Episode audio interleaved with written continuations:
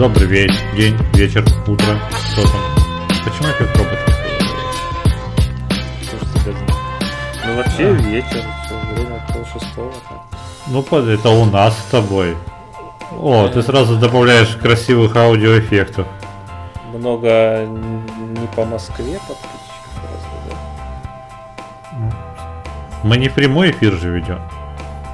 Мы что-то выложим А. через несколько недель, блядь, и люди ну, сами решат. Ну ладно, главное, что какое у нас время. Главное, какое у нас время во время записи, я так считаю. Так я ж не с тобой здороваюсь, а с ними. Ну, здороваешься ты с ними по своему времени. ну. Вот сейчас Это- вечер, вот ты говоришь доброе утро. Это как-то странно даже звучит просто, потому что ну нифига. Это для тебя странно звучит, но не для человека, который это утром включит. Он такой, ох, нихуя себе адаптивность. А представляешь, он включил вечером, и он такой, бля, и у него когнитивный диссонанс. Так поэтому я перечисляю нахер вот это доброе время суток, только э, приятней. Перечисляю. Доброе утро, день и вечер, дорогие друзья. Вот так вот душно мы начинаем 47-й выпуск подкаста Мед и Кал. А, красиво, красиво получилось. Хорошо. А. Да, с вами Артем Калугин Тен и все его остальные фамилии. Многочисленные. И Никита Медведь. А, есть, без подсказочек. Кайф. Первая наша сегодняшняя тема это контент, его создатели, площадки для размещения. А, почему одни площадки взлетают, а другие нет? Почему блогерам стать легко? И реально легко ли это? И куда деваются эти люди после того, как у них что-то не вышло, или после того, как хайп прошел? Есть смутное крошечное подозрение, что мы могли эту тему как-то затрагивать, если не напрямую, то косвенно. И если это так, то, ну, блядь, послушайте еще раз, что делать, а? Мы все равно по-другому об этом поговорим чуть-чуть. А если не, не, не было такого, то и заебись. Ну, Мне кажется, мы, мы в разных контекстах ее трогали неоднократно. За разные места. Трогали, да, и за разные места.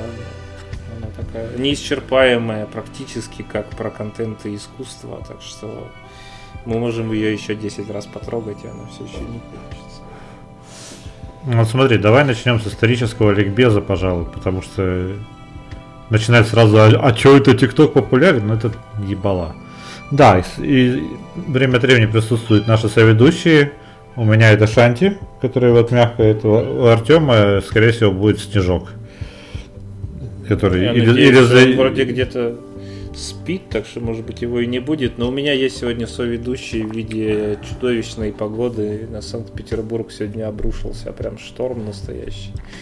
Хотя и маленький, но все-таки. И вот ветрища такой, что несмотря на наглухо все закрытые двери и окна, все равно дует, фонит, шипит, свистит там и так далее. все больше хочу переехать. Э, сижу сейчас в своих пл- плюс 23. О, Э, да, тебе бы очень понравилось, я думаю. Я сегодня видел утром, как бабульку чуть не сдуло ветром на дорогу. Бля, идеальная смерть. Это не считается самоубийством, так что в рай пустят. Конечно, да, это абсолютно по-шахидски, я согласен. Да, плюс, плюс 8 и дикий ветер. Вот что сегодня было бы у тебя, если бы ты жил здесь. Так что переезжай быстрее. Хор- Хорошо, я, да. Э, э, Я так понимаю, что ну- нужны зонтики в больших количествах со слабыми спицами. Э, Да, тут, знаешь, больше сплошной дождевик подходит, с ног до головы закрывает тебя просто. и всё. Зонтик у тебя бы вырвало просто нахуй. Сплошной дож- дождевик, желательно из э, того же материала, из которого делают мешки для трупов, чтобы ну, сэкономить немного. Да, да, да. И с грузиками внизу, чтобы его не сильно порусило. Слушай, грузик внизу, у меня мой живот. А, ну если... да, тогда правильно центр тяжести надо держать. Мне- Чтобы не покатиться колобком. Как- Как-то 90 килограмм не каждый ветер сдует. Так что там с историческим ликбезом ты что, что имеешь в виду? Ну смотри, когда у нас э, ну, вот контент, люди стали когда делиться контентом. Э, ну, это начало 90-х, это... Ну, мы не берем всякие форумы, пожалуй, перескочим через них. Это по телевизору, это все передачи а сам себе режиссер, где был пользовательский контент. А потом, ну, в принципе, в 90-х что у нас еще было? У нас ни хера, в, ну, в России. Кроме сам себе режиссер. Да, это, это сложный вопрос, потому что смотря что считать э, делю, дележом, дележом, дележкой контента. В принципе, люди делятся контентом с тех пор, как более-менее изобрели письменность. Потому что если ты, не знаю, там описал, какой у тебя э, вид открывается из окна твоего замка и послал это письмо какому-нибудь лорду в соседнее графство, и он там его зачитал на дворянском собрании, состоящем там из 30 человек, то, в общем, в каком-то смысле ты создал пост, и потом его 30 человек увидел. Чем Один репостнул. Один репостнул. Я думаю, что здесь надо сразу делать отсечку, э, добавляя э, константу или наоборот переменную под названием в интернете делиться контентом в интернете люди стали тогда же, насколько я понимаю, когда он был создан, ну, то есть в строгом смысле где-то там еще в дремучих 80-х в Соединенных Штатах Ну, слушай, ну да, вот этот знаменитый мост между СССР и США там еще тоже прокладывался. Ну, не, не только да, телемост, да. но и интернетская. Но я думаю, Можно что но это понятно почему. Это потому что э, почему это уходило, потому что развивались технологии. Потом у нас по, э, у них появляется MySpace. Э, у нас тоже появляется что-то. Мой у них MySpace у нас мой мир. Появляются одноклассники. Э, появляются одноклассники раньше контакта появились или нет? Мне кажется, что позже. Но вообще есть такие более-менее массовых блок-платформ. Мне кажется, у нас живой журнал самый старый. Ну и Дайри. Ну, может быть, Дайри ЖЖ, да, вот люди очень высокопарно описывали все, что с ними происходит, проявлялся свой сленг, но как-то некоторые люди там вот как познакомились, они в этом варились, и им интересно было. А, я лично ЖЖ как-то сначала, ну, конечно, с энтузиазмом, как интересно, новый мир. Но этот новый мир для, лично для меня исчерпал себя, ну, крайне быстро. Потому что интерфейс неудобный, а люди какие-то, блядь, злые и пафосные в основе. Или нытики. Не знаю, мне он как-то... Я вообще его пропустил, если честно. Я даже не уверен, что я имел возможность как-то близко с ним познакомиться. Моя история совершенно точно начинается с ВКшечки. Причем я гордо могу повесить на себя медальку, потому что я в нее добавился очень рано, ну то есть, грубо говоря, вот там контакт в свое время масштабировался, когда на разные всякие города, когда он вышел за пределы Москвы и Питера, и как-то про него начали узнавать в регионах, вот только-только он появился в Краснодаре, и там где-то я уже, по-моему, говорил про это, что я точно был одной из первых был. Но это было очень смешно, потому что я там зарегистрировался, и у меня... А там никого нет? Там, во-первых, никого нет, во-вторых, у меня не было своего собственного интернета дома, и поэтому я в нем появлялся только тогда, когда я был в гостях у кого-то, у кого был интернет дома. То есть я там был э, ну, раз в две недели, вот, что-то такое. Ну да, и... да, да, мы мы это обсуждали, что я рассказал, что я у мамы на работе свой контакт проверял в 2007-2008 году. Ну, тоже ну, когда он. Да.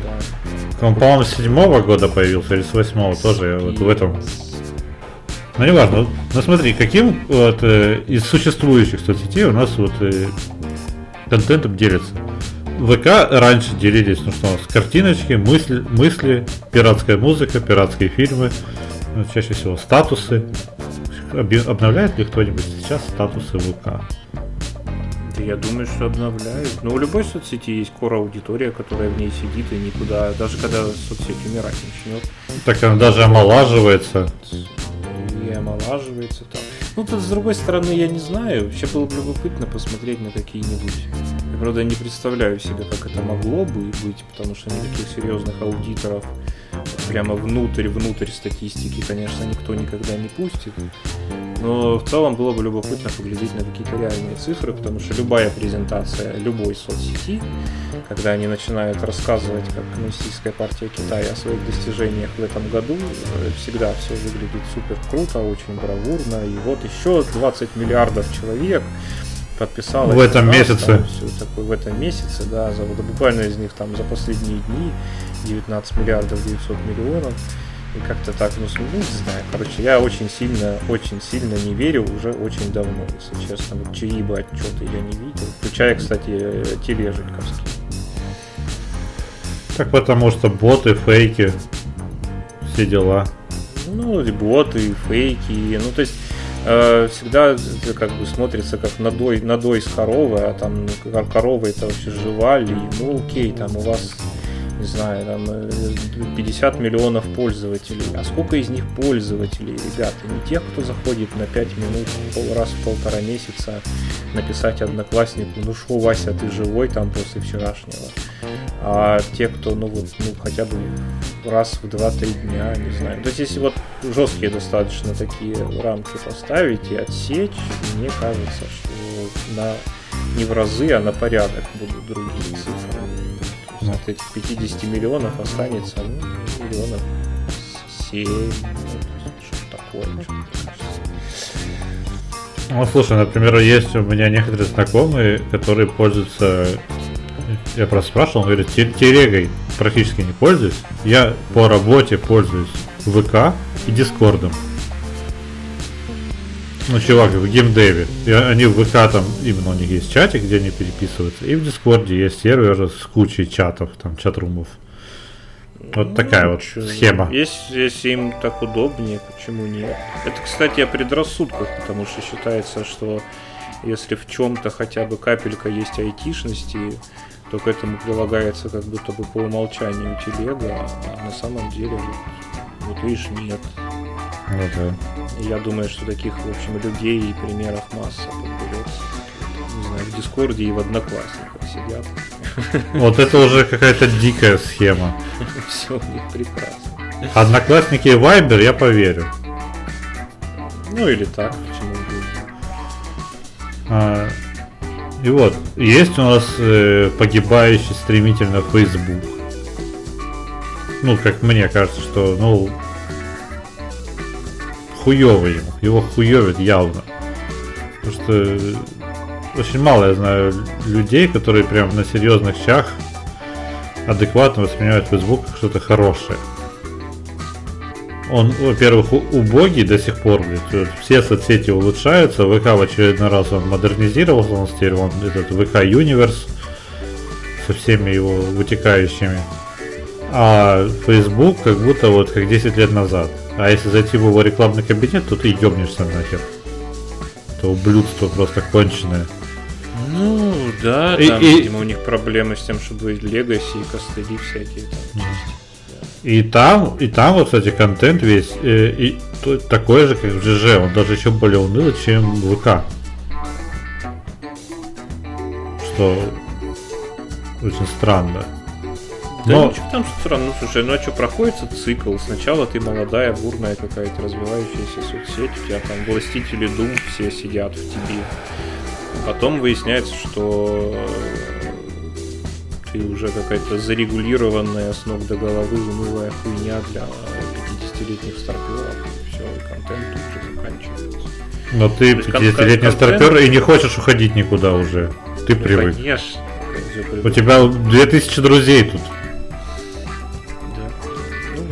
контент-мейкеры все самые прикольные, это всегда молодежь. Где молодежь, там и круто. Круто сейчас, я думаю, что в ТикТоке. Кру круче всего. Ну, тележка может быть для тех, кто писать любит, там, а не снимать видос.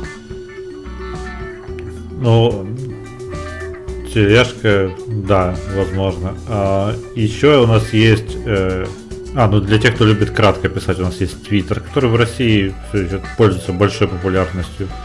Ну, вот у него в его стагнацию я не верю. Вот у Твиттера более-менее все нормально. Хотя они тоже пытались заигрывать с этими аудиосообщениями, аудиорумами после Клабхауса, о котором мы сейчас поговорим чуть позже. Но благо, что передумали. Есть у нас оверхайпнутый Инстаграм, от которого тоже начинают потихоньку люди морщиться, как мне кажется. Не все, но процент недовольных растет. Потому что идут они по пути Фейсбука сделать супер апку. Так, что у нас Инстаграм? Так, звуковые чаты, стримы. Так, а что это ТикТок? Мы рилсы сделаем. Так, можно звонить через нас. Мы вообще вам ничего не надо. Можно покупать через нас. То есть, ну, это Вичат с Клабхаусом. И, и фоточками.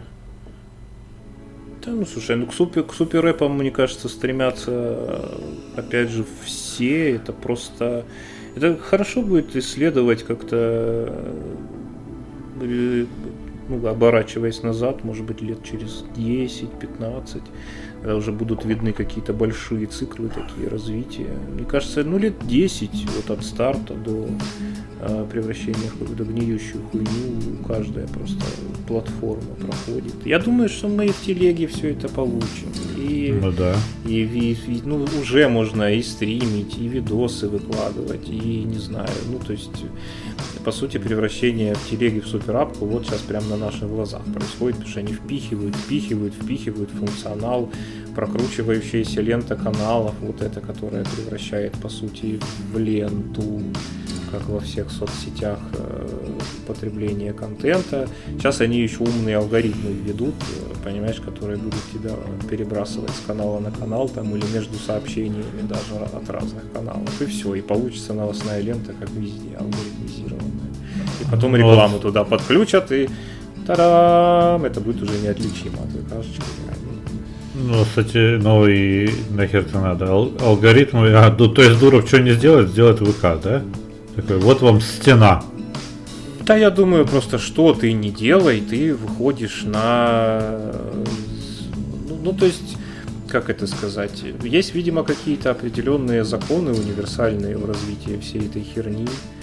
Любая крупная структура превращается в экосистему рано или поздно, если она может, если у нее есть силы и деньги на это. Поэтому Яндекс вот стал тем, чем он сейчас стал, потому что так закон природы таков. Потому что ну, если ты можешь э, сделать себе свою службу такси, ты просто берешь ее и делаешь. Ты не сидишь такой, ой, нет, это, наверное, не профильный какой-то сервис, он вообще как будто не наш и нам не подходит, наверное, мы осознанно от него откажемся. Да хуй там, никто в жизни никогда так не думает из высших управленцев. Все всегда думают, а что еще, а еще что, а что еще, а вот это еще давайте запихнем, а вот и вот это, и вот это, и вот это. Э, не знаю, ссылка в стикерах интерактивных специально для блогеров, только для трансляции, которая перекидывает в чат, к которому прикреплены платежи из магазинов, в которых настраивается реклама через специальный сервис настройки рекламы. Ну, то есть ты тянешь за ниточку, и там такой клубок просто сервисов, функций, каких-то приблуд дополнительных. Уже не найдешь живого места. Я был бы очень рад, если бы какой-нибудь какая-нибудь платформа такая, мы, блядь, все, у нас дзен-буддизм и самурайская этика. У нас есть три функции, никаких других никогда не будет. Вот я Вообще... бы подсел бы на подсел бы на это и с удовольствием бы пользовался. Но такого не будет никогда в жизни, потому что как только у них появляются деньги и возможности физические, они обязательно начинают жиреть и наваливать в себе ну, там, все, до чего они могут дотянуться, грубо говоря. Ну, как бы я с тобой согласен, но с другой стороны, можно не трогать, блядь, то, что тебе монетизировать как-нибудь вот это дзен-приложение, да? Дзен-дойную корову. И э, доход реинвестировать во что-то новое, а не пытаться сделать сверх-архи-мега-дзен корову. Потому что она может перестать быть дойной. Да потому что, понимаешь, капитализм и потому что все хотят сделать э, монополию. Как говорил один из отцов-основателей PayPal, конкуренция это вообще для трусов и слабаков. Понимаешь? Ну, то есть... Э, в чем смысл-то финансовый наворачивания всех этих кренделей бесконечных? Потому что ты все, ты везде, кроме тебя ничего нет, человек даже при желании с трудом уже покидает твою экосистему, потому что куда он не сунется, и ты там, и там, и там, заплати, заплати, и вот здесь, и вот здесь, все, поймали, иди сюда. И все, желательно просто завернуть, мы опять же об этом уже говорили, когда обсуждали Яндекс, желательно человека завернуть в этот блинчик вообще со всех сторон, вот, чтобы он вообще, чем бы он не захотел бы позаниматься, или купить, или провести как-то свой досуг, он должен везде выходить на твой сервис и оставлять там свою денежку. Это все, это рай, просто рай корпоративный. И все они поэтому к этому так яростно стремятся, эти товарищи. А Озон это входит в какой-то из э, больших наших конгломераций? Озон? Нет, ну маркетплейсы они пока что самостоятельные. Но Яндекс Маркет как-то странно вот э, модифицировался, и если честно, мне так не понравилось, что я вообще перестал на Яндекс Маркет заходить, и уже давно, ну, то есть раньше нам на нем можно было посравнивать, а сейчас они такие, мы, мы короче, магазин. Прям. Мы ну не... да, потому что, опять же, как бы все смотрят на успех Wildberries и Озона и такие, и нам тоже надо, и нам тоже надо. Поэтому Сбермаркет у нас теперь, поэтому у нас теперь Яндекс Маркет, и сейчас еще что-нибудь маркет появится. ВК Маркет сейчас появится. Обязательно. ВК Ждем телега маркет телега. Нет, вместо телеги маркета у нас теперь будет принудительная анальная реклама в авторских каналах. Паша заебался придумывать что-нибудь прикольное и решил пути, пойти по пути наименьшего сопротивления. Ну, нет, ну это же она будет наверняка э, для тех, кто согласится с какой-нибудь с роялти и всем, и всем таким. Не, не, ты что, ты, это, ты пропустил, по ходу дела, крупнейший скандал сентября а, и да? конца августа. Нет, нет, это будет анальная принудительная реклама. Авторам каналов сразу сказали, что они получат с этого ровно нихуя. Мне никто не говорил. Мне никто не да, говорил. Вот теперь не, ты не, знаешь, Паш, да. Паша ко мне не приходил. Не держал меня за руку, не смотрел в глаза успокаивающе. Они э, дипломатично выразились на тему того, что мы будем готовы платить авторам какое-то вознаграждение после того, как Telegram выйдет на самоокупаемость хотя бы. То есть никогда, никогда. очевидно. Пока что это как бы выглядит вот так, как я описал. У тебя есть авторский канал, э, абсолютно независимо от тебя, и ты повлиять на это абсолютно никак не можешь. В виде поста в этом канале выходит чья-то реклама вплоть до того, что нельзя э, как бы выбрать, кого именно ты хочешь или не хочешь рекламировать. То есть вот я не знаю. Вспомни что-нибудь самое скамное, чью рекламу ты в своем канале видеть никогда бы не хотел. Ну, во-первых, это ставки, во-вторых, ну, вот, это пол- политическая реклама. Да, да. Вот просто представь себе, что однажды в аккордеоне выходит э, огромный, красивый, обвешанный э, фишинговыми ссылками пост. Ребята, 1xbet прямо сегодня, только сейчас, жми без регистрации и смс. Вот так вот это будет. Э, у меня минус все подписчики. Ну, да, я думаю, что на самом деле они засуд именно в таком виде вводить, потому что э, волна хейта со стороны, особенно чуваков, которые, ну, реально как-то с душой пытаются и с сердцем вести свои каналы, была такая, что аж искры в воздухе висели. Ну, посмотрим. Прикольно, прикольно. Но мы слегка отклонились от темы нашей. Совсем чуть-чуть, да. Вот, видишь, маленькая тема, всего на полчаса пока что. Мы даже до середины не добрались. Сука, да мы так синопсис разгоняем. А, так вот, почему одни площадки взлетают, а другие нет? Ну вот, например, Clubhouse. Он выстрелил, все такие, сколько, сколько он хайпил? С месяц?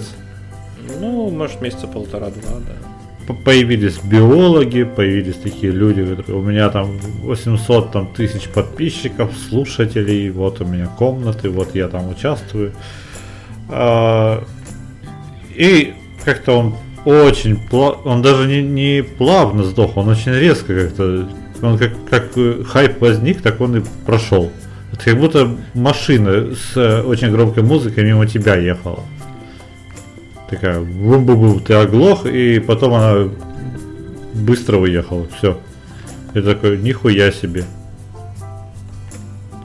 Ну, не знаю. Мне кажется, что все, вся эта штука, она взлетает, э, потому что она вирусится.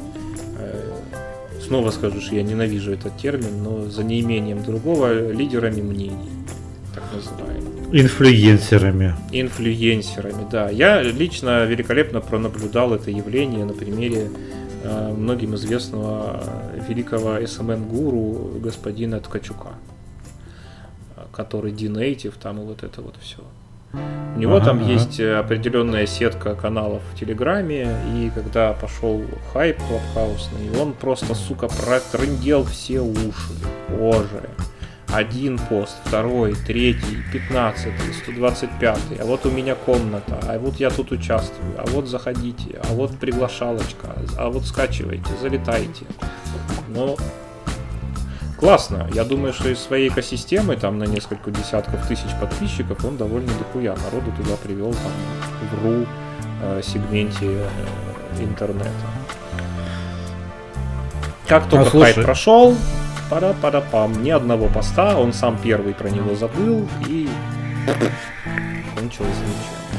Просто как дешевая использованная шлюха валяется где-то на обочине Clubhouse. Ну да, то есть как бы он э, там чуть-чуть на четверть шишечки тех, техногик, он занимается профессионально там Фейсбуком и Инстаграмом, ему в целом тема соцсетей интересна, появилась новая клевая модная соцсеть, он ее поюзал, он ее выкинул. Ну все, вот так оно и взлетело, потому что там 10 тысяч таких ткачуков по всей планете сказали, о, ребята, смотрите, охеренная штука несколько десятков миллионов их подписчиков и друзей их подписчиков. Это же потом все вирусится, репостится и перекидывается дальше. Зашли, э, залогинились, там зарегались, э, поржали в каких-то аудиоконфах. И все, потом мода прошла, и это сдохло. Ну вот, зато теперь у нас есть аудиоконференции практически в каждой соцсети. Только ну, Твиттер это вырубил, а телега оставила. Да, аудио. Да, какая-то какая польза. Я даже пару раз под, в телеге подсоединялся, когда каналы начинали трансляции. Такой, что-то я слушаю, какой-то левый пиздеж неинтересных мне чуваков, сказал я, записывая подкаст. А, вот. Да. есть какая-то мета-ирония, да, я бы так сказал, а не пост-ирония. А, и я уходил, то есть меня хватало на 2-3 минуты. Но особенно, когда ты врываешься с середины, понимаешь? Там э, работает, во-первых, э, принцип упущенной выгоды. Ты боишься что-то пропустить, потому что тебе говорят, ой, мы вчера так посидели, блядь. Там такие истории травили, такие инсайды. Ты вообще. Там заглянул сам, сам зашел. О, да, сегодня, да. Все, все, все, сегодня это тоже будет. В общем, и ты такой, блядь, сидишь просто смотришь в этот телефон, чтобы уведомления не пропустить о том, что что-то начинается. Да, да, я хочу вот это посплетничать, послушать в крысу, вот это втихую. Мне слова не дадут, но я такой, ага, да, да, да, кайф. О-о-о. Так вот оно как. Да, да. Мне очень надо, очень надо, прямо сейчас. Да. А, но это, но это требовало большой концентрации, понимаешь? Вот чем недостаток Клабхауса, он э, требует, э, он как телевизор. Не ты управляешь контентом, а контент управляет тобой. Ты должен подстраиваться под его временные рамки. Ты не можешь послушать это все потом. Потому ну, что да. Это все, блядь, я не люблю это говорить, но это все в моменте. Да. Важно. Да. Ты это, это не подкаст, который ты да, когда захотел, послушал, там поставил на паузу. Да, дослушал через месяц и все нормально. Дослушал через месяц, да, или вообще не дослушал, да. Там, как, да, да, беседа да. вживую, то тебе надо в ней либо участвовать, либо нет.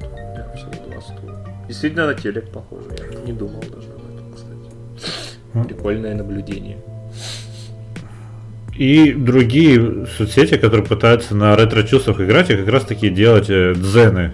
Вот этот э, Диспо и прочие с ним, которые делают Инстаграм как он был, то есть ты можешь фоткаться, ну, фоткать только на фронталку или только на другую камеру, только без фильтров, только черно-белые. А, можешь э, твои фотографии могут выкладывать только другие люди и так далее. Но все они как-то появляются и уходят ну, потом. Там, э, там, может быть, ну повторюсь, сейчас как бы на, каждый, на каждого найдется своя какая-то аудитория, понимаешь? В этом огромный плюс на самом деле интернет-эпохи, когда там, не знаю, какие-нибудь ребята из Нижнего Тагила, которые какой-нибудь там трэш, дум, грайнд, метал записывают э, абсолютно неслушабельный, и вот они там могут по всей планете нашкрести себе 5000 э, фанатов э, упорных, которые будут им донатить какую-то копеечку. Также и здесь, ну наверняка они там свои, ну 100 тысяч, может быть, там со всей планеты собирают пользователей. Если им хватает, то ради бога, они молодцы, они нашли какую-то свою нишу пусть у них все будет хорошо. Так, у меня тихая пыхалка сдохла. Переходим на громкие. А, это, это была тихая пыхалка. Просто так пыхало, что я думал, что это громкое. Да. Да, это я просто воздух себя втягиваю, как э, а, тайфун. Ну, да, да. Ковидный, ковидный стиль дыхания, да. Да. да. Флексит тем, что могу дышать на 100% легких. Ну так вот, э, еще у нас есть YouTube э, и ТикТоки, но в них все хорошо. И в них ты можешь зайти и, и Твиттер. А. Но, кстати, Твиттер это отдельная тема. Э, в Твиттере тебе достаточно быть или очень умным, или, остро, или остроумным, или же быть в тусовочке. Чтобы на тебя подписывались, там тебя репостили, лайкали и так далее. Потому что там без э, вот хороших подписчиков ты никуда не продвинешься вообще. Чтобы они тебя кто-то прочитал, кто-то лайкнул, хотя бы невзначай коммент, комментнул, ты просто так не пробьешься там ни хера. Ну, наверное, да. Хотя мне кажется, что это как и во всех других случаях, тут очень много какого-то супер рандома. Не знаю. Я, ну, если попытаться как-то коснуться какой-то другой под, под темой внутри этой темы, там как становятся преуспевающими блогерами, вот это вот все. Я думаю, что в силу обстоятельств становятся преуспевающими блогерами, потому что именно по Ютубу, как мне кажется, это очень хорошо видно. Чуваков, делающих ну вот абсолютно одно и то же. Чудовищное количество. Но ты смотришь на одного из них, и у него 5000 подписчиков. Смотришь на другого, и у него 500 тысяч подписчиков. Или 5 какого миллионов. хера? Ну, то есть, да хуй его знает, какого хера. Я бы с удовольствием пообщался бы с человеком, который аргументированно смог бы мне рассказать, в чем между ними разница. то есть можно выдвинуть какие-то рациональные там вещи, там, продакшн, качество звука, качество картинки, монтаж, выбор тем. Ни хера, один и тот же продакшн. Качество картинки классное и там, и там. Монтаж клевый и там, и там. Э, звук там голоса привлекательный и там, и там. Симпатичные ребята, оба. Темы выбирают прикольные, классные, модные или глубокие. Оба. Но у того 5000 подписчиков, а у того 500. А потому что воронки, чувак, они... Некоторые просто создают себе сообщество ВКонтакте, нагоняют туда всеми правдами и неправдами, разыгрывают всякие призы, чтобы подписоты набрать. И заставляют смотреть свои видосы, подписываться. А, потому что через Инстаграм очень почти практически все ютуберы крупные они есть, как и тиктокеры, они есть в Инстаграме. И они выкладывают туда или нарезки, ну, или полностью видосы в случае с ТикТоком, или какие-то дополнительные материалы. Они развивают и то, и другое, потому что в ТикТоке рекламу, например, продавать сложно, а в Инстаграме рекламу продавать легко. А ютуберы, ну, по-другому. В Инстаграме все равно ты проще подпи- тебе проще подписаться. Потому что сейчас мы переходим к самому главному у нас от Клабхауса с его сосредоточенностью, от простынь текста с ЖЖ и Фейсбуке, перешло к коротеньким текстам в Твиттере, но ты все равно им зачитываешься. Ты, ага, ага, да, да, да, да, да. А, и у нас перешло все к Ютубу, где от тебя вообще не требуется особого внимания. Ты включаешь, он фоном что-то там. Ты потребляешь контент. Такой, где-то там. По, по пути. Где-то он тебе может в соседней вкладке шуметь. Или ты в это время не поставил на паузу, пошел, посрал, поел, вернулся, а видео продолжается такой, а, нормально. И ты чувствуешь, ты не чувствуешь, что ты упустил. Ты такой, я посмотрел. И ТикТок Но... делает еще проще. У него вообще вот это... ТикТок просто тебя э, затягивает, потому что ролики от 10 э, секунд до, ну уже правда до 3 минут, но ролики дольше 1 минуты там можно про- проматывать с последними этими обновлениями. А, и ты такой смотришь, смотришь. Э, вот у ТикТока алгоритмы работают практически идеально, кстати.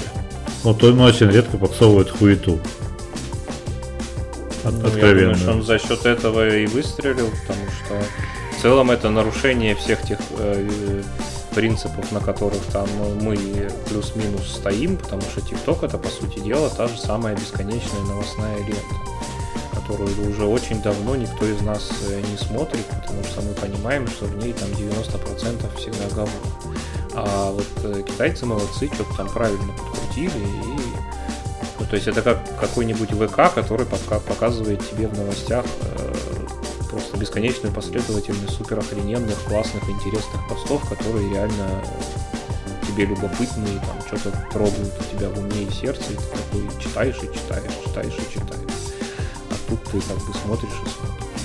Но я, кстати, не знаю, мне кажется, они с Ютубом скопают совершенно разную поляну, потому что YouTube, да, на самом деле YouTube это а, платформа подкастов в каком-то смысле, потому что YouTube очень часто слушается, не смотрится. Во-первых, потому что там нехуй на что смотреть, сидит чувак просто в кадре и что-то пиздит. Ну что, я его рожу не видел, что ли? Я там три минуты посмотрю, а дальше пойду в соседнюю вкладку, да, заниматься там какими-то своими делами. А TikTok, он все-таки требует именно зрительного контакта, он требует визуального, как бы полного вовлечения твоего, и слушать TikTok совершенно невозможно, в отличие от YouTube. Так что я вот думаю, что именно таким образом они рынок и поделят со временем. Ну, кстати, во-первых, хочется посочувствовать этим ютуберам, которые такие качество продакшена вот поднял, камеру новую купил, научился цветокор выставлять. Это такой, а, ну да, ничего, так что там в соседней вкладке? и слушаешь ну, его, да, блядь. Да, то есть, ну, я не знаю, что там, что там советуют э, ютубологи, но я бы советовал, ребята, вам нужен охуенный микрофон, охуенная внешняя аудиокарта, и вам нужно заплатить за хорошие курсы по аудиомонтажу, там, настройки звука и прочее. Потому что, мне кажется, это ну, решает с чисто технической точки зрения, будут на тебя люди там как-то подписываться и слушать тебя и, и, или нет. Потому что реально очень ну, мало, мне кажется. Ну, погоди, тогда еще нужны курсы постановки речи, курсы риторики и иметь неплохой, неплохое чувство юмора, чтобы ну, разбавлять кое-где материалы, потому что юмор не помешает ну, в любом материале. Практически. Ну, Если ты про Свенцем рассказываешь, то, ну, пожалуй, не надо. В целом, да, да если, если, если продолжать курс ютуболога, то я бы и это все им тоже бы очень сильно посоветовал, потому что некоторых слушаешь, как и некоторых подкастеров, слушаешь и думаешь, бля, бля, братан. Научись выговаривать слова, пожалуйста, сначала. И формулировать сложно сочиненные предложения тоже было бы неплохо научиться. Зачем, когда можно простые? Это же проще. Ну, блин, или хорошо, да, или выстраивать последовательность простых, да, чтобы это не, не звучало потом как э, о, взял, пошел, хороший телефон, слушаем обзор.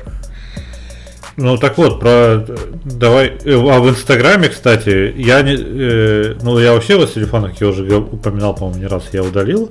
И ставлю я только сторис листаю время от времени. И все. Лента, лента идет нахуй. И, то есть, соответственно, комментарии все. Ну, я понимаю, что это э, у меня такой паттерн, у других людей другой паттерн. Они полистают сначала сторисы, потом начнут ленту листать, потому что им скучно. Потому что сторис они выкладывали все их 800 тысяч подписчиков, ой, подписок. Ну да, просто сторис миллиард, как правило. Я не знаю, я э, именно то, что касается Инстаграма, у меня вот прямо сейчас происходит небольшой эксперимент. У меня есть аккаунт, который я использую чисто для работы, потому что у меня есть в Инстаграме шабашка. И я сделал еще себе второй аккаунт, где я просто наижесточайшим, как, как завзятый эсэсовец в отношении на, на евреев смотрю на каждый новый там рекомендованный канал, куда мне инста предлагает подписаться, чищу, удаляю, отписываюсь там супер активно. И наоборот полайкиваю то, что реально мне нравится. И у меня там внезапно сформировалась за долгий, правда, достаточно срок вполне адекватная лента, то есть там какие-то клевые иллюстраторы, дизайнеры, э, не знаю, какие-то там э, местные он даже в конечном итоге понял, что я прикалываюсь по инди брендам всякой обуви и одежды, при том, что я никогда в жизни ничего такого не покупал, мне просто смотреть нравится на всякие там вручную пошитые ботиночки и штанишки. Вот, и как-то что-то даже сам уже там мне нормальное предлагает, причем местное, питерское, то есть он палит а это мои все ч... геометки, естественно. Через, через ленты или через рекомендации? Ну и ленты, и рекомендации. То есть я просто ленту смотрю, и потом в рекомендации лезу. У меня там тоже сплошняком иллюстраторы, дизайнеры. Там, ну, то есть куча красивых картинок, моушенов каких-то, вырезок из магазинов, какие-то просто чуваки-дизайнеры отдельные, той же самой одежды и обуви. То есть у меня в ленте нет ни одной жопы, ни одной там какой-нибудь левой рекламы. Он даже рекламирует мне всякие планшеты, фотошопы, ну, думая, что у меня такие интересы какие-то там курсы кройки и шитья, он как бы за несколько месяцев он схавал, в чем не надо, и вот как бы таким суровым методом сурового отбора я его... Ну, если зайца долго бить, можно научить его спички зажигать, как говорили советские языки. Вот я его научил спички зажигать. Но мне понадобилось на это просто огромное количество времени, и ТикТок тут, конечно, разрывает его просто как тузик на тряпке. Ни в какое сомнение не идет.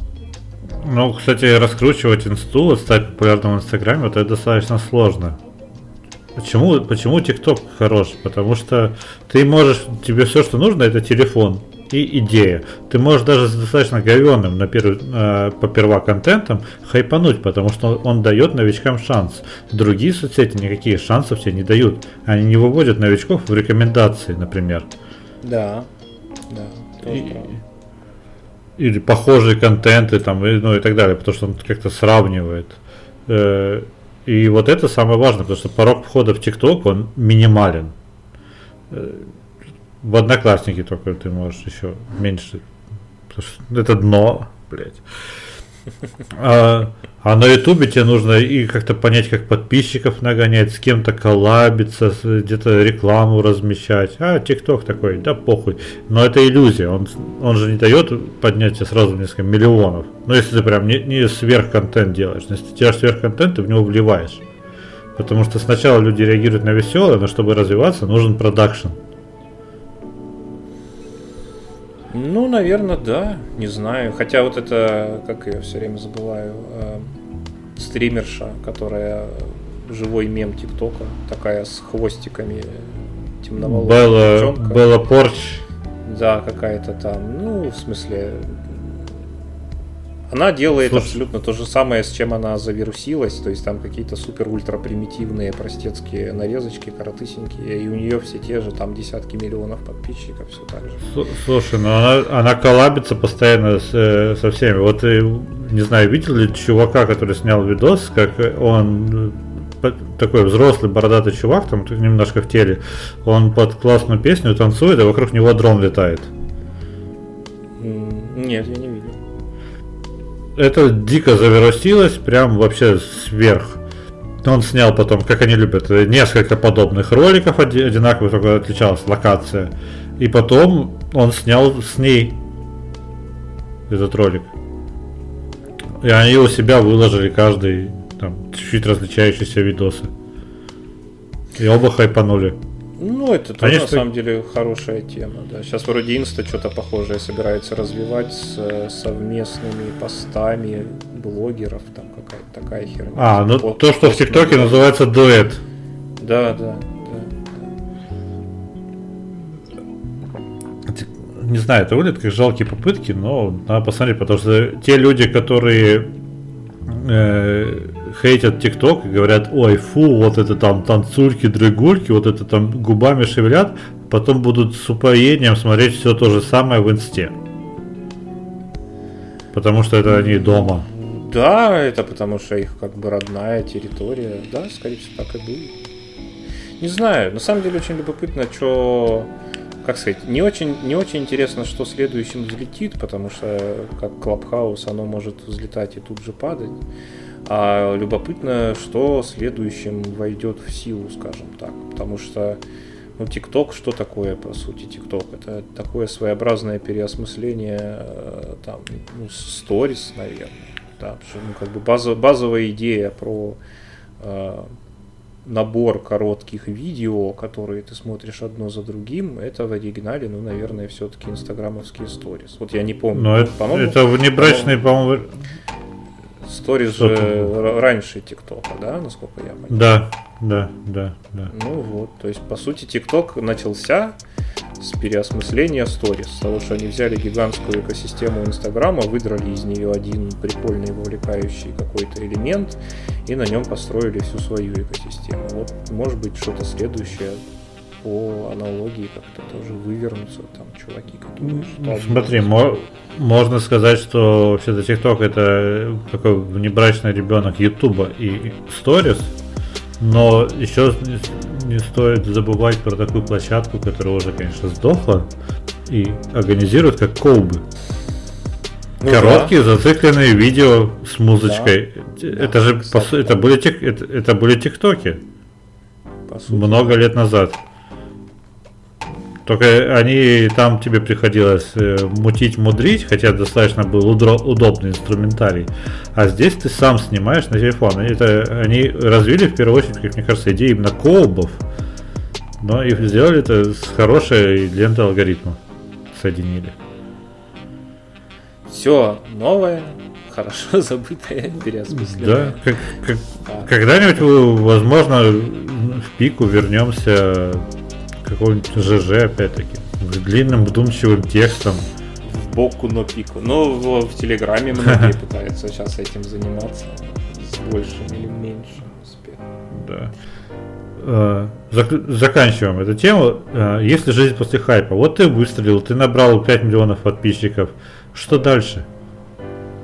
Вот, э, вот это было Порч. Ну, с ней ладно, с ней там проще, потому что она заработала бабла, она, наверное, найдет, куда его инвестировать, тем более, наверняка это, ну, как минимум наполовину продюсерский проект. Если он так не начинался, то сейчас он 100% продюсерский. И как-то найдет, создаст свой бренд одежды и прочее. А что вот э, делать, э, когда у тебя микрохайп, когда ты вот взлетел и потом, ну все, вот. То есть э, представь, что ты через три года встречаешь чувака и такой, блядь, а лицо знакомое, пиздец. Такой, да кто это, кто это? это а это идущий к реке, допустим, да? Или какой-нибудь Даня Милохин. Но на кассе в Дикси. Ну, идущий Или в очереди. Идущий к реке, насколько я понимаю, сейчас ведет какой-то канал, то ли на Ютубе, то ли где-то. У него там даже есть своя преданная а, аудитория. Да путей-то немного. Ну, либо ты возвращаешься в свою пятерочку на кассу, это путь для самых глупых, кто вообще не сориентировался и никак не смог конвертировать э, свой хайп во что-то. А кто-то, кто поумнее, он быстро-быстро-быстро зарабатывает по максимуму денег и тут же реинвестирует их, не знаю, там, да, во что-то, в какие-то традиционные бизнесы. Э, одежда, не знаю, квартиру купил, машину купил, что-то еще. Ну, то есть во что-то материальное, что можно пощупать. Ну, ну ты, слушай, ну ты купил квартиру, купил машину, а потом такой с, на HeadHunter идешь все равно. Получается. Ну все, так у тебя есть уже квартира и машина, которую ты просто купил, а не взял в ипотеку анальную на 15 лет. Мне кажется, радоваться надо, если тебе так повезет. Ну... Хотя многие, я думаю, что захлебываются вот этой кратковременной славой и потом впадают в жуткую депрессию. Я не сомневаюсь, что есть много таких историй тут уже как бы от крепости духа от человеческого все зависит. Но с другой стороны, память человеческая как бы мимолетна, тем более сейчас, вот в эти последние годы, когда этих э, всех людей становится все больше и больше, плюс они, они же сами сейчас многие работают, там, вот в, э, в, в том же ТикТоке там художники, дизайнеры, э, дикторы, блядь, эти бесконечные. Пытаются, пытаются догнать одного определенного, правда, диктора, но их там очень много. Они никуда не денутся, мне кажется. Ну, с ними все будет нормально, с ТикТоком, без просто... Сейчас у них ну, дела чуть лучше, да, а потом да. хз, пойдут они лучше или нет. Если у человека есть какая-то нормальная профессия в миру, то с ним точно ничего не случится. Ну, не получится, он просто в нее вернется. Всегда можно в конечном итоге зашквариться об какой-нибудь коучинг. То есть, если ты ни хрена в жизни не умеешь, кроме как ну, быть Ой. блогером, и если ты завирусился, потом ты можешь продавать курсы через то, что там. А вот курс от человека, который набрал 10 миллиардов просмотров в ТикТоке. Ну, кто-нибудь запишется. Это я так, такое встречал в, в Тиндере. У девушки 22 лет было описание, что она гуру СММ, и она занимается менторством и обучает э, будущих высококвалифицированных специалистов. Да, да, главное что-нибудь такое, в чем нет конкретных цифр, и есть очень много пиздежа. Менторство отлично подходит под этот формат. Отвратительно. Осуждаю вообще. Очень завидую. KPI у вас какой? Никакого. Я просто ментор. Вдохновляю. Ну, дарю инсайты. Как, ну, какой KPI? Самый лучший. Самый лучший, Цифра. Он, он, он такой динамичный, что его очень сложно отследить ну, Но да. все, все показатели всегда выполнялись. KPI, Клиенты все были в восторге. KPI Шрёдингера. Сегодня миллион просмотров, завтра ни одного. Это все алгоритмы виноваты. Ну, там надо смотреть. Я дед. Если со мной когда-нибудь случится микрохайп, я буду вот из тех колхозанов, которые так, так, квартирку надо прикупить, так, что-нибудь. Огородика. Так, акции, акции Сбербанка, что-нибудь такое. Ну, то есть я буду переливать эти деньги в какие-нибудь ультра-мега консервативные активы. И потом, когда микрохайп пройдет, я выдохну, э, так сказать, пожму самому себе руку, скажу, ну, молодец, не проебал. И успокоюсь. Звучит логично и здраво. Кор... Короче, если у вас настигнет, настигнет хайп, реинвестируйте его постоянно. И лучше во что-то более-менее вечное. И на этом эту долгую, отвратительную и уже ставшую мне душной тему мы закроем. Я ее что-то прям разлюбил. Переходим к более веселому и очень грустному. А, про сколько потребляет одна единица а, NFT сколько энергии потребляет одна единица NFT. А, а потребляет она 340 киловатт. Просто для, э, через блокчейн, когда создается, то здесь э, происходит про процесс продажи и загрузки и всего остального. Во, время всего этого процесса потребляется такое количество киловатт. Для, для чего хватит этой информ, э, этой энергии для того, чтобы проехать тысячу километров на автомобиле, а, для того, чтобы использовать э, планшет 3 года, а, или питание компьютера на 10 месяцев, или чтобы самолет пролетел 2 часа. Ну, вообще нормальная, да, тема? А это одна NFT-шка, картиночка, гифочка там. Ну, это, кстати, да, это Херобора, которая, ну, как это сказать, на нее обратили внимание в СМИ в тот момент, когда внезапно э, великий э, Маск э, высказался по этому поводу в своем твиттере. Он поддерживал, поддерживал, значит, криптовалюты, и вдруг э, э, что-то там, значит, гавкнул на тему того, что а нет, на самом деле криптовалюта это хуйня. Знаете почему? потому что их майнят, а майнинг это антиэкологично. И тут все вдруг такие, о, слушайте, действительно, оказывается, эта хуйня палит чудовищное количество электроэнергии и создает чудовищное количество тепловой энергии, а и то, и другое, мягко говоря, как-то не укладывается в современную экологическую концепцию. Да, и самое интересное, что это все в любом случае искусственные пузыри, что майнинг, что NFT, но при этом наносят вред здесь и сейчас. Вот это немножко лицемерная хуйня. У тебя есть какие-то выдуманные абсолютно деньги, в которые ты поверил, в, него, в них поверили другие люди.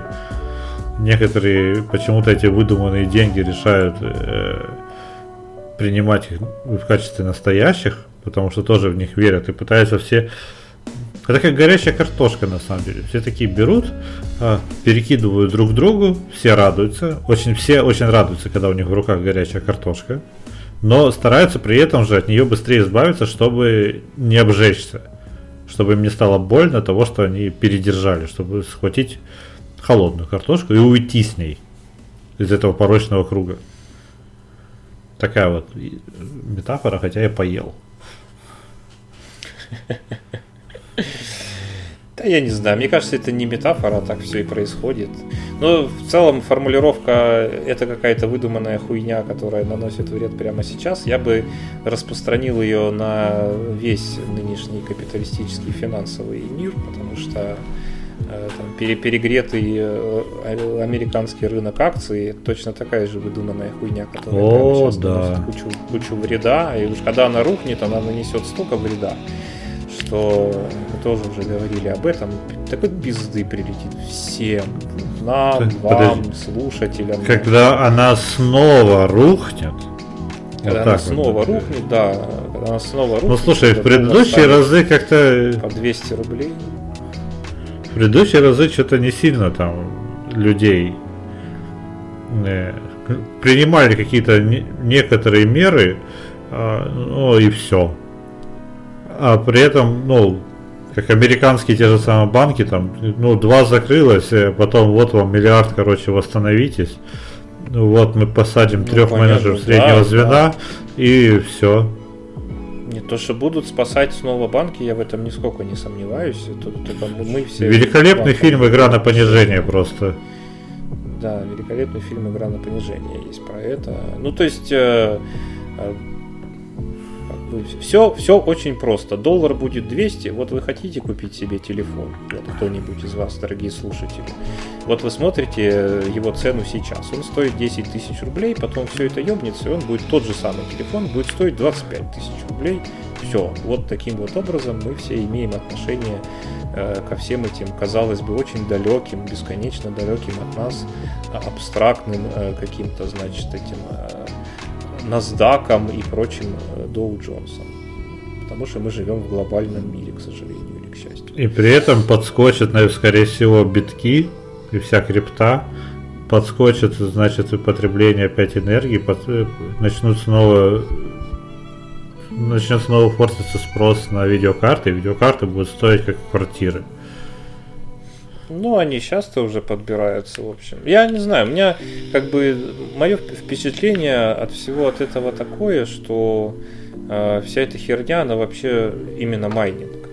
Да, потому что надо понимать, что майнинг, ну как бы тема криптовалюты, она не исчерпывается темой майнинга, и это, в общем, равенство между ними ставить неправильно, потому что крипта и вообще все эти там исчисления хэшрейтов и прочее, эта тема более сложная, обширная и широкая, чем именно тупо майнинг. Но майнингу именно жить осталось немного, потому что ну, он в очевидный клинч входит с э, энергосберегающей новой философией, которая будет насаждаться сейчас везде на Западе супер агрессивно и супер активно. Вопрос только в том, что, как всегда, когда он станет в его нынешнем виде не нужен или неудобен или неинтересен большим взрослым дядям. Потому что э, мальчик Петя, который что-то там намайнил себе одну миллиардную биткоина в Саратове, он никому не нужен, ничего не решает, и он перекидывает горячую картошку. Вот как ты совершенно правильно сказал.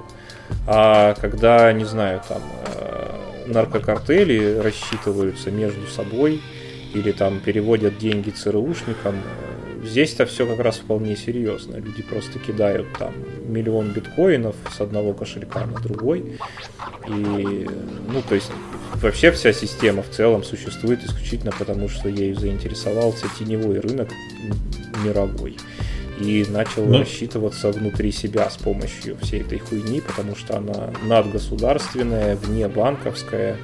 Это безопаснее гораздо, чем э, самолеты, набитые наличкой летящие там из Пуэрто-Рико в какой-нибудь там южный пригород Техаса и все такое прочее. Вот как только они найдут для себя новый способ, договорятся о каком-то новом другом способе, э, и я думаю, кстати, что это все еще будут криптовалюты, просто построенные не на майнинге, а ну там Ethereum, например, хочет переходить к какому-то там proof of stake или proof of take, как-то, короче, другой а. способ не связанный с майнингом именно на видеокартах, а какой-то гораздо более энергетический, экономичный, то все, ну, это, это все как бы рубильник дернут за несколько месяцев, и все майнеры пойдут на Авито продавать свои видеокарты.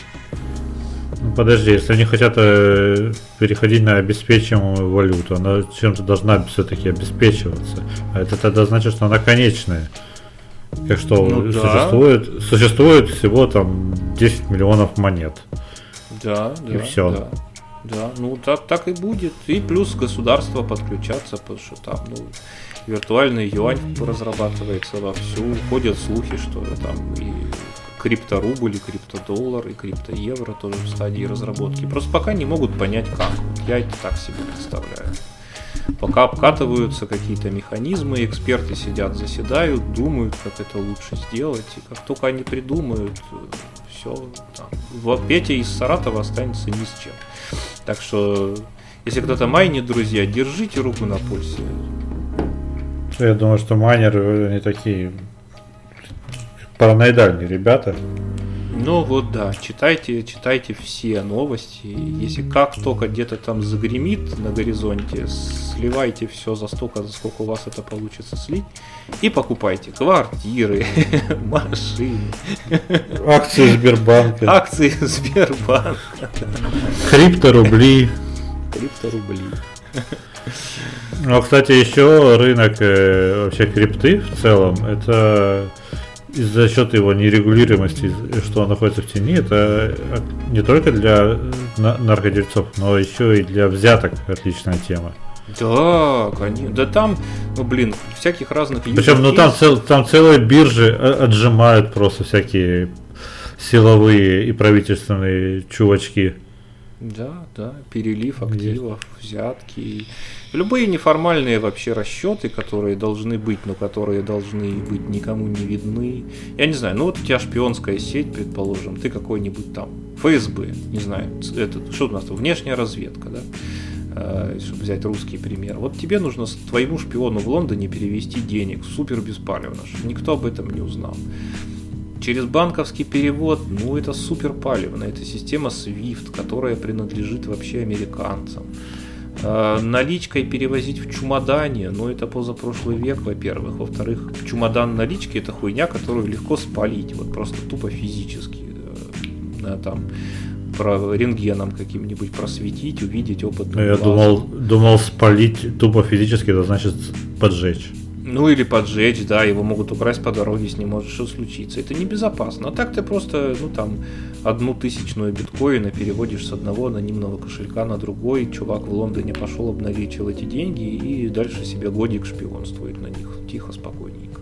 Идеальный инструмент. Очень во многих юзер-кейсах это идеальный инструмент. И, я я хотел сказать, что многие нечистые на руку силовые структуры, представители силовых структур и проправительственных кругов а, занимаются конкретно рэкетом. То есть э, они отжимают прям вот эти биржи. Не просто перечисляют в своих интересах, что тоже, конечно же, прикольно. Но они прям такие узнают чуваков и забирают у них вот эти серваки, все ключи от кошельков и так далее. Ну да. И чуваки просто идут нахуй. Да. Там, ну, а что, ты, а что, ты, Конечно, что ты сделаешь? Все, национальная безопасность. Да, да, национальная. Ага, ага, ага. Из национального там только герб на корочке, блядь. Ну, это естественно, конечно. Ну, я к тому, что, не знаю, начнешь отстреливаться, тебя же убьют, и ты потом еще и будешь виноват. Потому ну, что да. ты. Ну, в смысле, этот, да. Следующая тема. А, может ли здоровый понять больного? И наоборот. А, то есть люди, которые находятся в депрессии, то есть вот, э, которые находятся, как они считают, в нормальном ментальном состоянии, у которых есть какие-то психологические особенности, могут ли они понимать друг друга нормально? Э, или они додумывают, достраивают постоянно какую-то картинку в соответствии со своей собственной внутренней конституцией, со своим управом. И фина, э, финализировать хотелось бы эту тему, которую мы сейчас начнем. Блять, финализировать тему, которую мы. А, Контентчик от бога. Это, это просто план лекции. Итак, существует ли вообще финализировать, финализировать. существуют вообще ли здоровые люди? То есть или это просто отрицалово? То есть мы все больны? Или мы на самом деле кто есть нормальные? Или возможно уже быть показушно нормальным это отклонение? А, то есть вот один человек в депрессии, а второй весь такой в ресурсе, в потоке, и такой, ну все в твоих руках. Если у тебя что-то не получается, то ты того не хочешь просто сделать. Это же вот это вот и для меня лично это вот прям пиздец. Это для меня триггер, блядь, нахуй. Просто я начинаю гореть, блядь, когда вот мне говорят, да, ну что ты, просто возьми и сделай. Нет, ты в, конце концов ты просто берешь и делаешь, блядь, куда деваться. Но, блядь, можно вот не пиздеть мне вот про это. Тем более, что флексить вот этим. Ну я же вот, вот просто вот. Ну, тебе грустно, не грусти. Че ты? Просто сосредоточься. Что, что такое? СДВГ не существует. Это, да, политика очевидных советов. Но это же тоже стара, как вижу. Ну, я не знаю. Мне кажется, сейчас очень многие специалисты э, со мной не согласятся. Я лично-то считаю, что нормы, конечно, нет никакой. Ну, то есть, э, скажем так, э, никакое знание о чем бы то ни было, оно не может быть подвешенным в пустоте, висеть в вакууме бесконечно ускользающих определений. Поэтому ты просто э, в определенный момент как бы вручную останавливаешься на какой-то формулировке нормы, потому что тебе нужна хоть какая-то формулировка нормы, потому что такая наука, как психиатрия, например, да и психология во многом, без хоть какого-то определения нормы, они просто обесмысливаются вообще, они рушатся от начала и до конца, как колоссы на глиняных ногах. Но они именно на глиняных ногах, и мне кажется, что если ты хоть чуть-чуть э, серьезно хочешь об этой теме подумать или поговорить, надо помнить, что эти ноги абсолютно глиняные и очень жиденькие. Потому что, ну что такое норма, да, как обычно считается, что ты приспособлен к окружающему миру, ты его адекватно воспринимаешь, ты можешь обрабатывать эту информацию и реагировать на нее тоже адекватно. То есть нормальный человек это человек, который может сходить за хлебом, грубо говоря. Он понимает, что такое хлеб. Он понимает, что хлеб продается в такой штуке, которая называется магазин, покупает его за такую штуку, которая называется деньги, и чтобы за ним сходить, нужно одеться, спуститься, выйти из дома, зайти в магазин и там купить хлеба. Ну, нужно не просто это сделать, нужно еще же социально взаимодействовать адекватно. Да, да, ну, в смысле, я сейчас... Ну, ты, потому, что, потому что ты можешь спуститься, ты понимаешь весь механизм действия, но ты можешь спуститься и стоять смотреть. Да, там можно, ну, еще просто там можно полтора часа еще говорить на тему, там, что еще входит в это, казалось бы, простое. Понятно, да. Просто на каждом этапе может пойти что-то не так. Да, да, сходить в магазин. Вот считается, что ты нормальный, если ты можешь сходить в магазин за хлебом. А дальше уже начинается миллион всяких э, очень сильно как бы выходящих за границы и очень философских таких вот вопросов, особенно когда мы берем какие-то более абстрактные ситуации, не поход в магазин, а там, не знаю, принципы, мировоззрение, да, ну то есть как бы вот кто-то принципиальный пацифист, настолько принципиальный, что когда убивали его семью, он как истинный пацифист ничего не предпринял. Он нормальный или ненормальный? Его принципы железобетонные. Мы обычно о принципиальных людях думаем, что это очень хорошие люди, крутые. Быть принципиальным круто, у тебя есть позиция, ты ее придерживаешься. Но вот происходит такой юзер кейс. К тебе пришли там в дом фашисты и убивают твою семью, и ты просто стоишь и смотришь на это, потому что ты не можешь убить фашиста. Это антипацифистский, это не укладывается в твои принципы. Потому что для тебя он не фашист, а в первую очередь живое существо. Живое существо, мыслящее, разумное. У него тоже есть семья и все такое прочее. Можно целую... И, в общем, многие целые философские, там, этические, мистические системы построены вот на вокруг обмысливания вот таких вот интересных интеллектуальных Ну, подожди, шарах. смотри. Э, Твой пример с хлебом. Ты идешь за хлебом, э, если ты, ты идешь покупать, ты идешь обычно покупать определенный хлеб. Нарезной батон, да? Ты приходишь в магазин и видишь, что нарезного батона нет. Если у те- тебя это очень расстраивает, у тебя истерика, и ты не понимаешь, что делать дальше, то с тобой что-то не так. То есть э, обычный человек, ну, норма поведения, э, это ты или садаптируешься и возьмешь другой хлеб, или же опять-таки ты адаптируешься и возьмешь под ситуацию и пойдешь в другой магазин искать нарезной батон. И точно так же здесь. Ты э, человек, э, в твоем вот этом примере, ясно дело, что он дико гипертрофированный, но человек не может адаптироваться под ситуацию. Он не понимает, что принцип принципами, но есть какие-то базовые, рудиментарные, там, э, защитить себя, защитить семью. То есть приоритеты. У этого Ну, человека нет приоритетов. Вот видишь, тут про проблема в том, что а если его принципы для него наивысший приоритет? То есть, да, Ну, когда мы это, говорим о это каких-то отклонение. о простых, когда мы говорим о простых вещах, э, как в примере с хлебом, там действительно более-менее все понятно, да, ты де- действительно де- адаптирован ты тогда, когда ты взял другой хлебушек, пошел в другой магазин, заказал его в самокате, ну то есть ты как бы рационально оценил ситуацию, поискал другие варианты, и там э, самая главная проверка на вшивость, а если никакой из этих вариантов не сработал, нигде нет нарезного батона, ну пизда Живешь без хлеба. ты жрешь без хлеба, да, то есть ты понимаешь, что произошло что-то плохое, ты фрустрирован, ты расстроен, но ты не пытаешься при этом покончить с собой, а просто, ну, бля, ну ладно, ну херово, ну бог с ним в следующий раз куплю. Ты приходишь домой и намазываешь паштет на тарелку. Да, ничего, ничего страшного не произошло, просто намазываешь паштет на тарелку, ешь тарелку вместе с паштетом. И думаешь про себя, какой же я адаптированный и нормальный. Да. Как все, как все классно. Нет, Вот. как, как там? Я не обязан быть удобным. Да, да.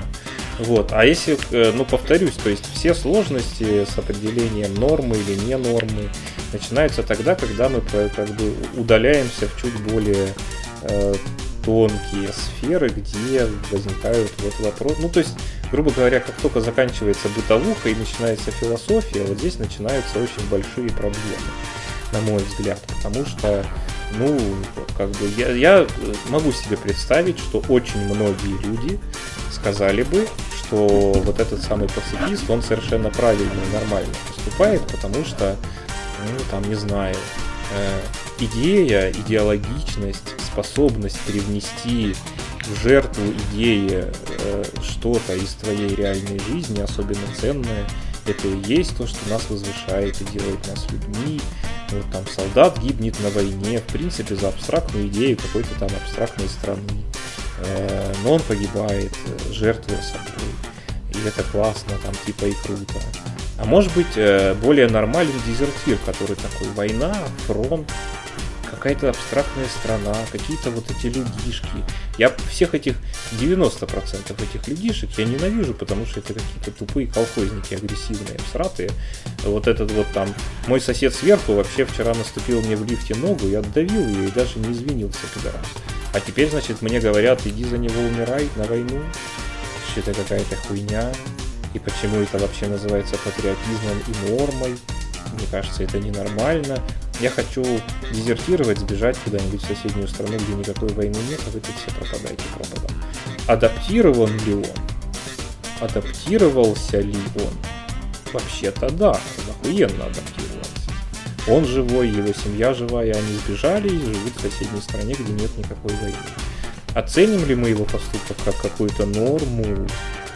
Скажем ли мы про него, он нормально поступил? Я думаю, очень многие люди скажут, нет, он какой-то вообще ненормальный совершенно. Так не делается. Нормой это никогда не назовем. Норма – это патриотизм и умереть за идею, за свою родину. Ну и так далее. И так далее, и так далее. И на самом деле можно много что ну, потому что абстрактные понятия сильны, и когда ты особенно абстра... э, абстрагированно на них смотришь, ты такой, да, это вот так. А когда ты оказываешься в конкретной ситуации, такой, ой, а что-то это оказывается не так-то все просто. Потому что тот же самый чувак, который будет наблюдать за смертью семьи, он, скорее всего, схватит такую, блядь, травму ебейшую, столько э, побочек психологических, что уже его пацифизм уйдет на третий план, когда он будет в психушке потом лежать. Ну да, он выкатится, выкатится, скорее всего, инвалидом там, из этой ситуации, и как-то его будет догонять. Короче говоря, универсальные нормы, мне кажется, совершенно точно нет.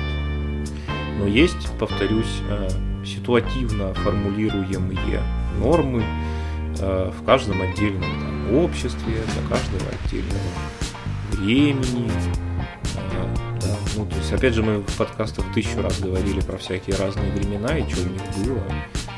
Назвали бы мы нормальным человека из какого-нибудь там 13 века, ну, рыцарь какой-нибудь он там едет, вот для него прирезать крестьянина это абсолютно нормально. Он псих, он садист, как вот, ну, то есть должны ли мы назвать его при этом сумасшедшим? Да, конечно, нет, просто у него вот такая норма была в том веке, было нормально. Подъехать к крестьянину, прирезать его, поехать. Потому что гуманизм это высшее да. мера э, развития общества. Мера, нет, не мера, ну, неважно. Форма стадия. Да, да, да, да, да. Хотя вот сейчас у нас гуманизм приобретает тоже очень причудливые гримасы. Э, ну, вот это перебор с толерантностью, например. Это что же гуманизм? Мы всех да. любим, мы никого не осуждаем. Но ну, осуждаем тех, кто осуждает. Ну, еще мы осуждаем других. Короче, это просто из гуманизма пришло все в эпоху осуждения. И все считают, что вокруг ебанутые, потому что такие вот эти э, хардкорные карикатурные геи, вот эти все люди, которые в Твиттере пишут э, все возможные местоимения и парочку новых выдумывают. Э, и там флаг Радуги, флаг Дании, флаг Саратова. Обязательно должен быть еще. Ой, звучу с осуждением, но это не так. Это просто нелепо. Является нелепость ли осуждения? Ну, ладно, чуть-чуть. На полчаса. А да. самое главное, Потому что... чтобы все это еще мы говорим на самом деле в пределах той самой неуловимой нормы, потому что есть еще случаи, когда просто у человека какая-то объективная болезнь, в смысле у него ну, какое-то расстройство физиологическое, реально существующее мире. И это вообще отдельный огромный пласт, потому что не, ну э, слушай, у многих людей, вот, э, вот возвращаясь к здоровой, может ли понять больного, э, многие люди, которые считают себя здоровыми, они не, имеют недостаток образования, допустим. Ну, это не, не обязательно такая корреляция, конечно же, если ты здоров, то ты тупой или необразованный. Но ты просто не понимаешь, ты не из-за того, что ты где-то не читал, не слушал, не смотрел какие-нибудь лекции, э, не пытался погрузиться в тему, ты не можешь разобраться в первую очередь в себе, не то что в окружающих. Потому что ты, ты считаешь, что если тебе, гру... вот тебе грустненько просто, тебе вот неделю грустненько, это почему? Ну потому что дождики идут, я солнышко давно не видел. Да вот, надо, наверное, выпить, полегче станет мне. Ну да, это а... не особо целом не то чтобы очень много об этом говорят и популяризируют это. Так что да, люди могут Если... не знать, что у них там что-то.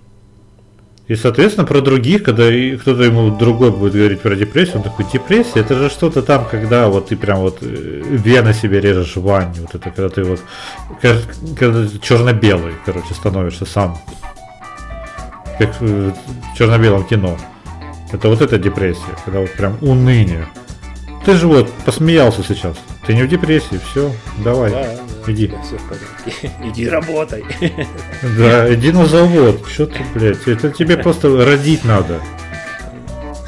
ребеночка надо, вот не будет никакой деп... пострадовая депрессия. Да, блядь, придумают вот сейчас вот этих еще... Во-первых, депрессия не существует, а вы еще там ее виды придумываете. О чем, блядь? Клиническая, блядь, давай потом.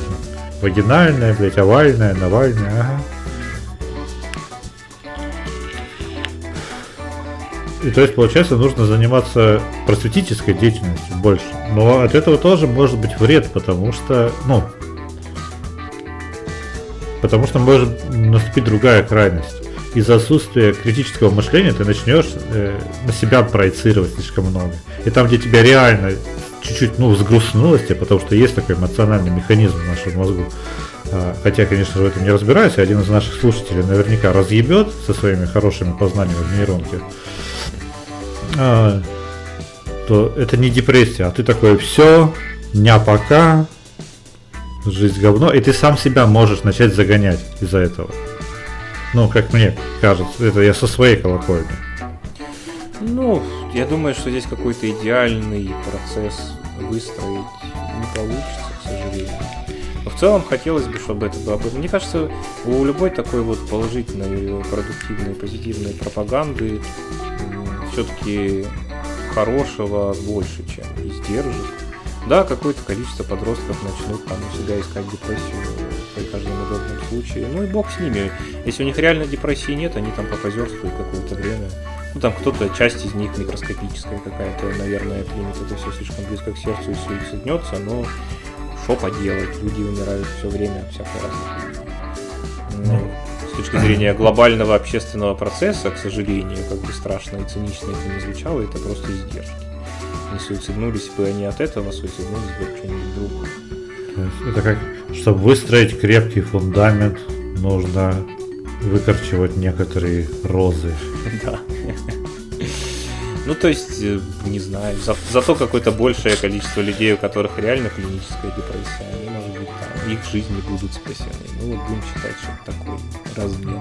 Ну, ну да, вот, вот клиническая депрессия, вот, а сколько существует вот людей с биполяркой ложной, возможно.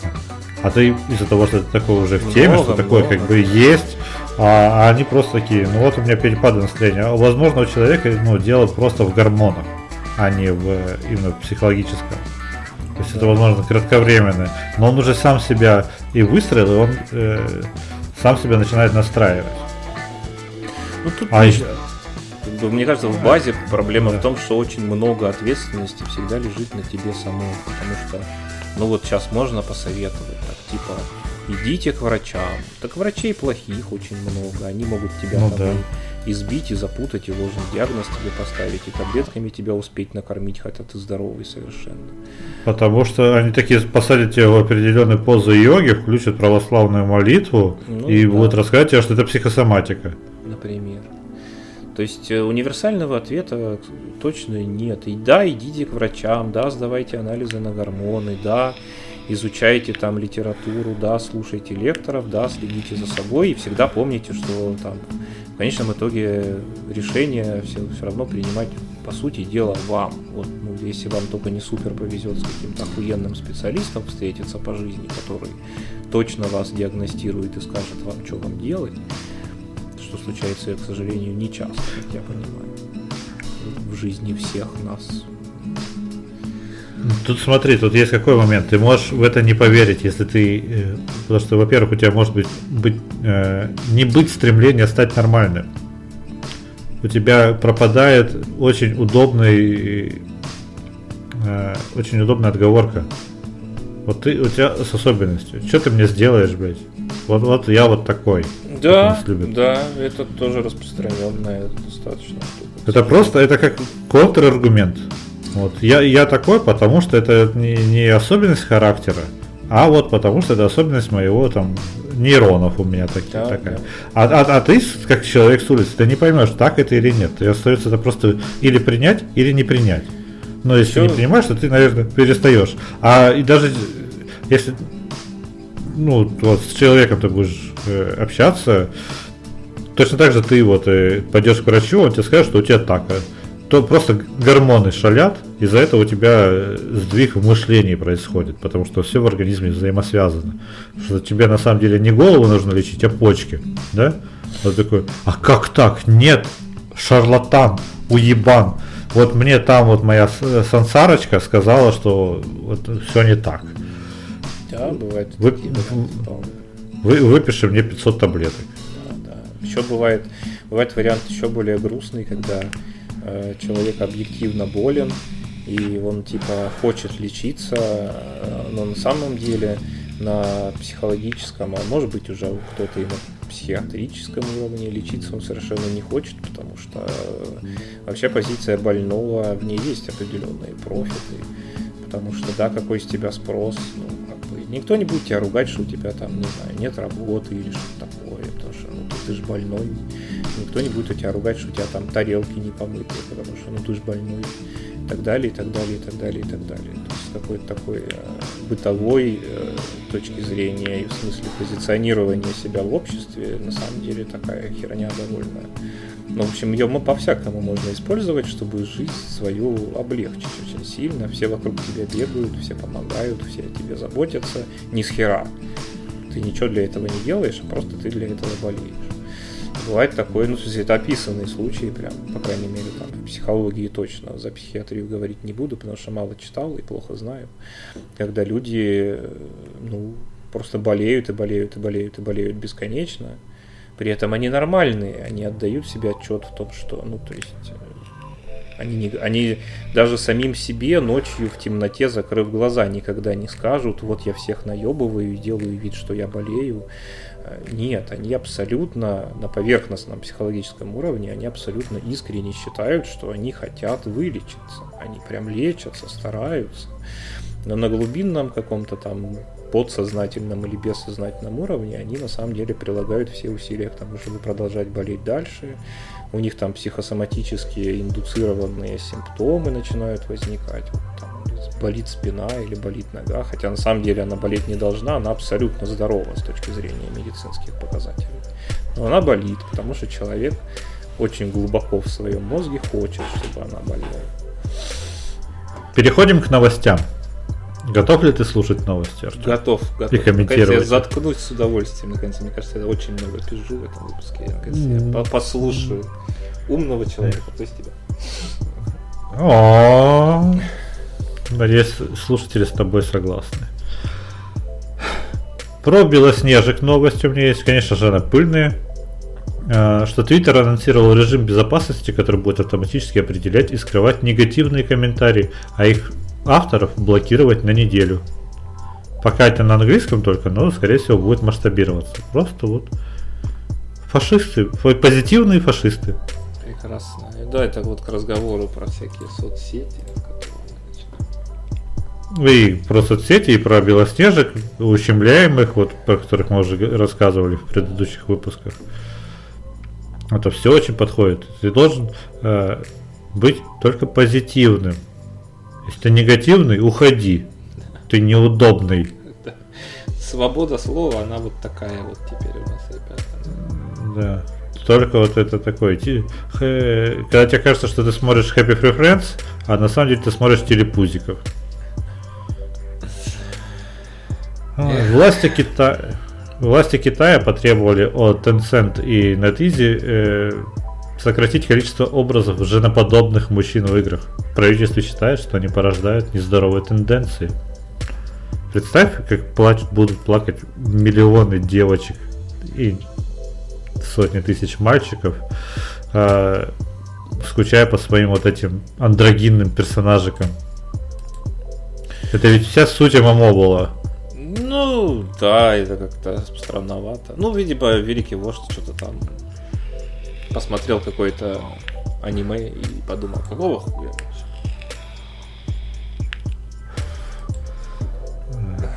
Следующая новость. Блицом пойдем, постараемся пойти. В США опубликовали отчет о преступности.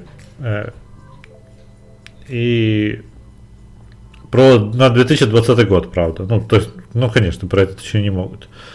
И оказалось, что простые граждане оправданно, то есть э, в рамках самозащиты или защиты других людей, а, убили больше преступников, чем полицейские. А, причем полицейские убили на месте преступления 303 преступника. а граждане 405. Ну... И подожди, подожди. Э, с- с- Мне дальше нравится мякотка. Примерно та же картина сохраняется, если считать только случаи оправданного убийства преступников с применением огнестрельного оружия. Полицейские застрелили 298 преступников, а гражданские лица 343. Но если в случае с гражданскими, я понимаю, что они там ножами, дубинками там, ну, оборонялись как могли, да? То что случилось с этими пятью преступниками, которых полицейские не застрелили? Как они умерли? Может быть, они бежали от полиции, там спотыкались и разбивались эти черепушки. Или случайно вот подложил шею под колено? Да, да, упал на нож 12 раз. Ну, статистика, хитрая наука в этом смысле. Это сложно сказать, что это такое. Страшно представить, сколько бы в России, вот если бы у нас э, самооборонка такая была бы, у нас сразу такие, зачем мне этого чувака там чуть-чуть пиздить, когда я могу, он на меня напал, угроза жизни, на тебе пулю, сука. Да, все. Бутылка шампанского в жопу залетела случайно, занесло сквозняком. Да. Давненько или вообще ни разу мы с тобой не разговаривали, кстати, про Францию. Я не помню вообще, были у нас какие-нибудь поводы упоминать эту прекрасную страну, страну победителей, страну с двумя флагами. Знаешь же шутку про два флага, да? Да, да. А слушатели сами догадаются. Ой, Это несложно, друзья, просто немножко вспомните, да, историю. Французы последовательно и очень успешно, кстати, борются с интернет-экономикой.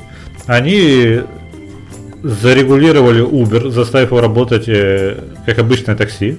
И просто вс- все водители наемные работники, а не вот эти агенты там или как там было, исполнители. Э, Они победили Google, заставив его платить СМИ за то, что он дает ссылки на их статьи и показывает превью. Как тебе такая херня? а? Ага. А, я думаю, что они просто перестают показывать в итоге. Ну да, А, нас же и- тоже с яндексовскими этими колдунщиками, как их называют, борются, правда, безуспешно, насколько я знаю. Да. А успешно давит на Netflix, заставляя его отдавать э, порядка 20-25% с- своей выручки не прибыли, а именно выручки, чувак. Во. Франции на, финанси- на финансирование французских и европейских фильмов. Вообще, э, ну это какой-то вот прям на- наглость такая. Но с, дру- с одной стороны это наглость, с другой стороны, возможно, так и надо. Просто мы привыкли, что корпорации охуевшие. А теперь они, воодушевленные этими успехами, они гонят на Apple. Ой, на Apple, фу, на Amazon. По новому закону, внесенному во французский сенат и поддерживаемому Ма- Ма- Макро- Макроном, Amazon запретят доставлять книги квази-бесплатно. Это А что это значит? Что это значит? А, Это значит, что бесплатная доставка... Подожди, сейчас. Ликбез. Бесплатная доставка книг во Франции запрещена с э, 80-х в рамках закона, регулирующего цены на печатную продукцию. А, Этот закон ввел единые по всей стране цены на книги, которые назначают издатели, и запретил продавцам их менять. То есть у них все книги стоят одинаково. Понял? Ну. Максимум, максимум, что покупателю разрешено, ой, что ну, продавцам разрешено делать, это давать 5%, 5% скидки. Ну, если ты прям вот очень- очень хочешь, да? Продавать не за 10 евро, а за 9,50 получается. Это максимум, что ты можешь делать. Если тебе издатель сказал, что это стоит 10 евро, ты прокупаешь за 10 евро. Владеть книжным магазином во Франции, видимо, охуенно. Ну, если только Бизнес книга не продается людей, да. да. А бесплатную доставку предоставлять им запрещено законом. Потому что, ну, ты можешь благодаря э, этой доставке как-то цены менять, понимаешь? Ну да, да. Amazon обходит этот запрет, доставляя книги э, во французские регионы за 1 евроцент. Э, А цены у них, как ты понимаешь, на книги не регулируются французскими издательствами. Они могут ставить другие, более выгодные цены и доставлять за евроцент. Продажи идут, все, бабло, бабло мутится. А французские президенты и сенаторы считают, что эта практика э, вредит традиционным книжным магазинам и должна прекратиться. Поэтому цена доставки будет фиксированная во всех книжных интернет-магазинах. Во всех. А цены будут назначать, знаешь кто? Министерство экономики и культуры, а не Амазоны. Они решат, что им выгодно. Вот такие вот войны причудливые государства. Я, на самом деле, наверное, я скажу, что молодцы, и это укладывается в тренд э, одной из ну, в общем, мы тоже уже как-то касались чуть-чуть этой темы. Да, государство вдруг решили, что корпоратов пора нагибать. Я с ними совершенно солидарен, потому что корпоратам на нас похуй, государством на нас тоже похуй, но они хотя бы там формально пытаются делать вид, что они на нас заботятся. Так что молодцы, французы молодцы. Хоть, хоть где-то. Хоть где-то, да. А про скандал с Фейсбуком, я думаю, слышали все. Я думаю, ты точно слышал, что у них очередные сливы, очередной пиздец. Никогда такого не было. И вот опять. Вот опять. Да. Среди вот этих всех документов был один очень забавный, котором э, напрямую говорится о списке более чем из миллиона человек по всему миру, то есть пользователей Фейсбука, Инстаграма, э, и они могут нарушать предписание соцсетей без последствий. То есть, и как у тебя автоматически, как вот э, есть этот комедийный персонаж, ну, стал комедийным, э, футбольный тренер Хохлов, которого постоянно Facebook банит, просто потому что у него фамилия такая. А, а здесь э, эти пользователи, они являются, по сути, бессмертными инфлюенсерами, потому что они могут рассказывать о смертельных побочных эффектах вакцины, они могут э, про быть про QAnon рассказывать и любую дезу вкидывать, им за это ничего не будет. Вот такая вот элитарность. Лицемерно ли это? Хм. Трошки. Вообще, очень забавно, ну, в смысле, было бы хорошо, если бы кто-нибудь взялся и проанализировал весь этот массив контента какой-нибудь биг датой. Же любопытно было бы понять, ну, а зачем держит-то? Ну, то есть, э, конечный смысл какой-то должен же быть у этой хероборы. Ну, подожди, чувак, а зачем тебе биг дата? А, это вовлеченность контент, это расширение, расширение аудитории. Его, ты понимаешь, что ты именно этот контент получишь здесь, потому что на каком-нибудь твиттере это банит. На ютубе тебя с говном сожрут за такое. Ты, ты, ты такое пишешь, у тебя есть аудитория, плюс еще, возможно, алгоритм подсовывают, потому что ты лайкаешь подобные постики. Тебе а, подсовывают а, еще ну, есть, подобный ты, контент, виду, и, тебе пока, и тебе показывают рекламу. Профит. Ты, ты имеешь в виду, что... Это все типа, делается ради профита. Они типа запретили такие, чтобы, значит, сохранить лицо, но понимают, что они эту аудиторию терять не хотят, какую-то там X аудиторию, да. да, и поэтому специально для этой аудитории сохраняется некоторое количество вещателей неприкосновенных, чтобы они держали как бы эту аудиторию. Я думаю, что для, для любой более-менее табуированной темы у них есть несколько подобных э, инфлюенсеров. Ну, Или, как ты любишь говорить, лидеров мнений. Да, да. тогда Big Data действительно не нужна. Это разумно. А что, ну, э, корпорация хочет заработать. Она не думает о том, что ну, мы можем удариться в заговор, что они на самом деле настраивают толпу и увеличивают количество посвященных, но это ересь. Бабло. Бабло, бабло, бабло, бабло. Да, да. Так. Меркель, которая еще жива, а, но уже ей ставят памятник в баварском городке э, Фрайденберг. Поставили конную статую, чувак, ей. Кон? Высотой... Да. Высотой 3 метра практически. А. Конная Причем э, она Э, отпечатана на 3D принтере из облегченного бетона, там раскрашена типа под бронзу. А, у нее нет пьедестала, что символизирует близость Меркель к народу. Это хуй, я хочу это увидеть когда мы договорим Я подожди, да что потом? Я тебе сейчас скину, что ты, ты сейчас а, смехом... Сейчас, почему ты так... Да, любуйся. Сейчас оно прогрузится. Я... Ой, сука, такой только немцы могли такой. А у коня нет седла и уздечки, чувак. Еще почему-то. И она сидит, сложив руки. А, и кони всадницы обращены лицами почему-то на восток. Автор статуи Вильгельм Коль отказывается отвечать на вопрос, сделал ли он это шутки ради или всерьез все-таки. В телеге смотри на эту прекрасную штуку.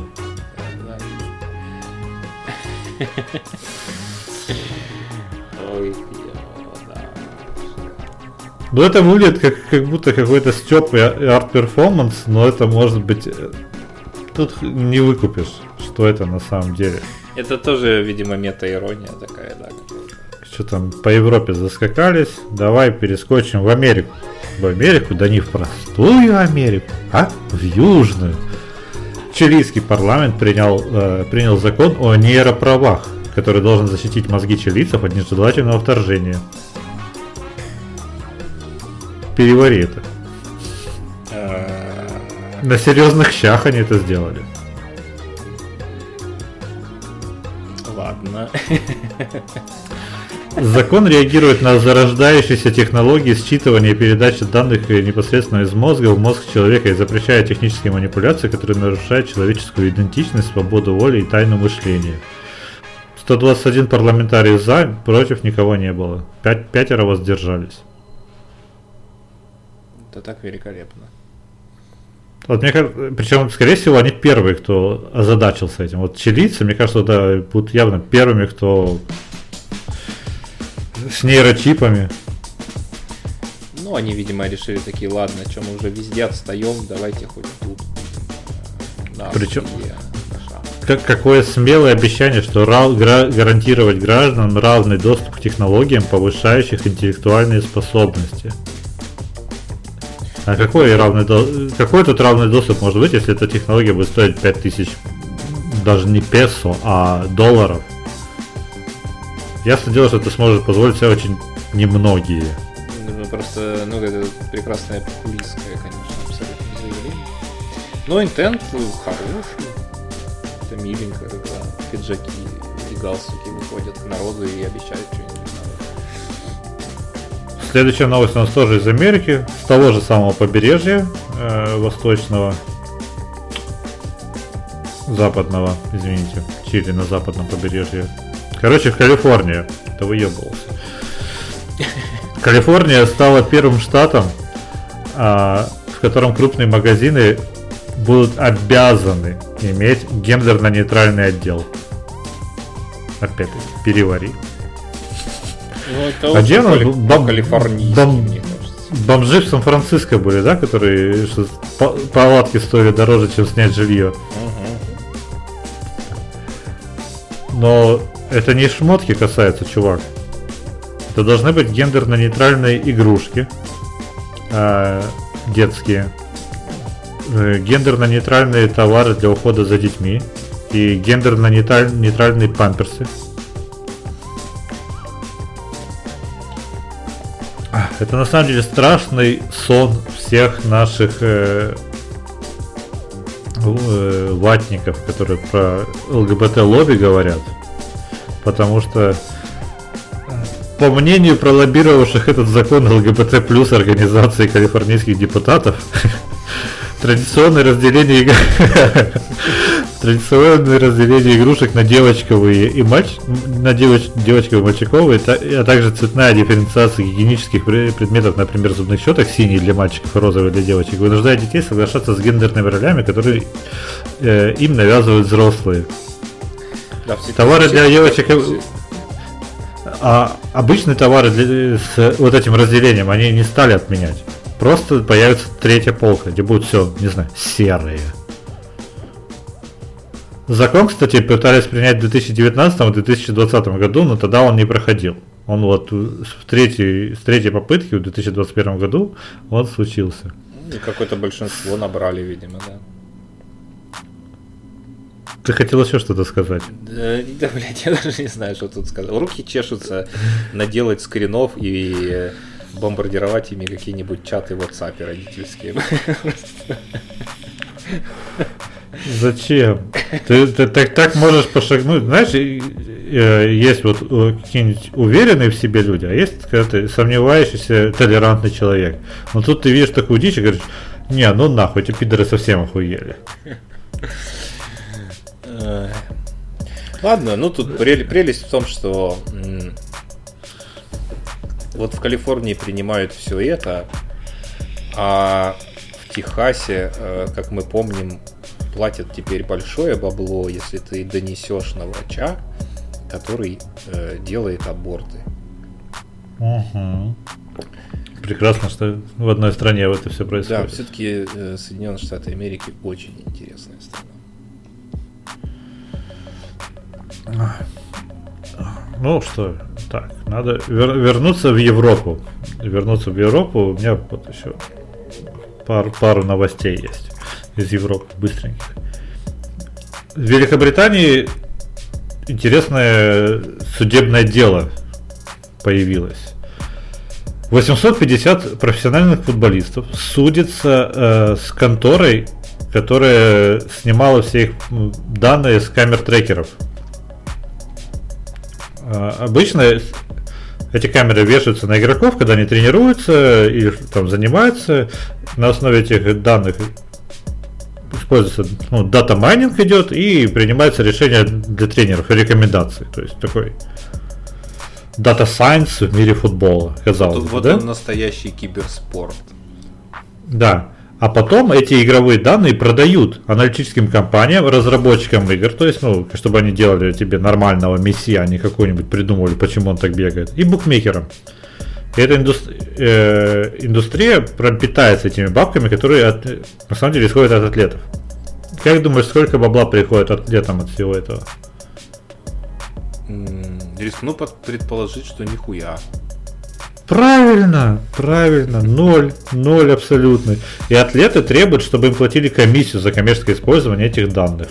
И ссылаются они на вот этот э, недавний закон, как GDPR, который там анально огораживает очень много всего цифрового, которым э, правительство, по-моему, сильно било Google, Amazon, TikTok и вообще ну, всех интернет-гигантов за собираемую информацию. Но и сейчас в досудебном уведомлении уже 17 крупнейших организаций э, а, подожди, досудебные уведомления получили 17, а обвиняют 150 организаций различных в этой схеме. Причем это не схема, просто они никому не платили. И все. Компания, которая, получается, производила камер трекеры, они продавали данные, потому что не было пунктика в договоре. Ну, не, не запрещено, значит, разрешено. Нет, инициатива прекрасная, очень здравая. И да, это в то же самое русло, что и французские все эти инициативы. Следующая новость помягче. Из мира. Ты хотел что-то дополнить еще?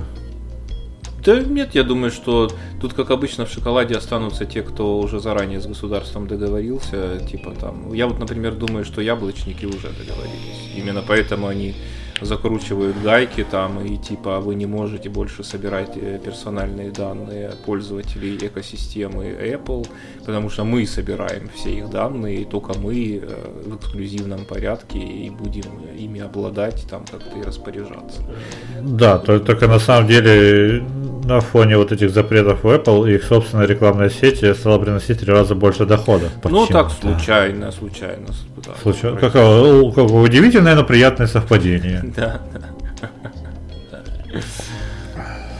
Как неожиданно и приятно.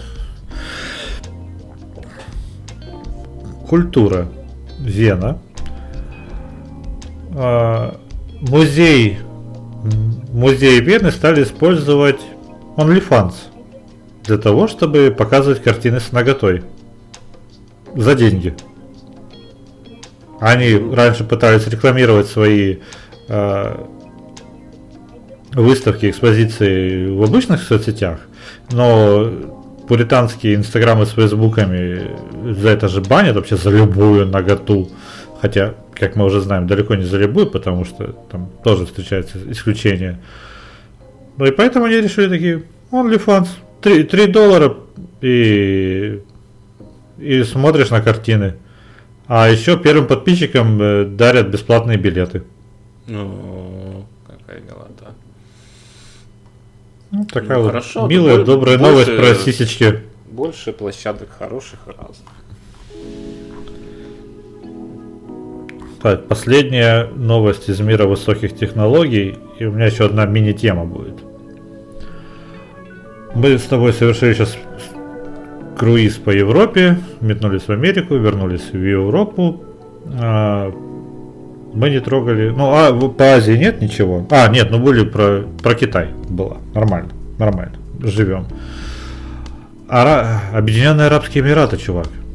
Новость, правда, только за 20 год, но эта история всплыла недавно, вроде бы как. Мен- Одному крупному менеджеру банка как-то раз поступил звоночек. Э, Звонил директор э, компании, который являлся крупным клиентом этого банка. И попросил оформить перевод крупной суммы для поглощения другой компании. То есть ты понимаешь, речь идет о трехзначных числах. А, цифрах. числа, ну, неважно. Голос нормальный, все продублировал, все отправил. э, И оказалось, что преступники подделали личность клиента с помощью технологии клонирования голоса. Знаешь, 35 лямов в минусе. Неплохо. И таких ситуаций, оказывается, было очень много. То есть аналогичный случай был с, э, с менеджментом британской энергетической компании. То есть, ты, представь, ты знаешь голос, и, и голос синтезируется, и тебя наебывается. Наебывают. А еще есть кейсы с посмертной озвучкой там ведущих. Ну, когда, по-моему, про это уже как-то раз упоминали, что э, синтезируют голоса. Что дикторы в шоке с этого, что можно просто Да, они да. уже столько наговаривают, что ты можешь синтезировать его голос со всеми его интонациями и не платить ему. Пошел Да, нахер, да, или было платить такое. какие-нибудь копейки отчислений. Ну, что поделать. Это вот когда, когда много кричали о том, что вот страшная эпоха, наступает цифровая в этом смысле именно. Ну вот она и наступает, да. потихонечку. Ну, кстати, вспоминая, как вот мы играли последний раз по Дискорду, а, я думаю, что многим из нас не грозит это, потому что по голосам, ну, не так легко определить. Ну, это как Вспоминая, как Настя, ну, слушай, ну вот Гл- э, Глеба-то я не перепутаю. Ну, А ты кто? А, Да, да, это было смешно. Да, это было прекрасно. Но я тоже, на самом деле, не всегда понимаю. Я слушаю, ко мне иногда люди на улице подходят такие, привет. Привет, Никита. Я такой, блядь, кто ты? Блядь, в смысле? Да, да. Ну, это одногруппник мой, с которым я пять лет дружил в универе. Не просто чувак, с которым я бухал в баре в в 2014, а, блядь, пять лет учился.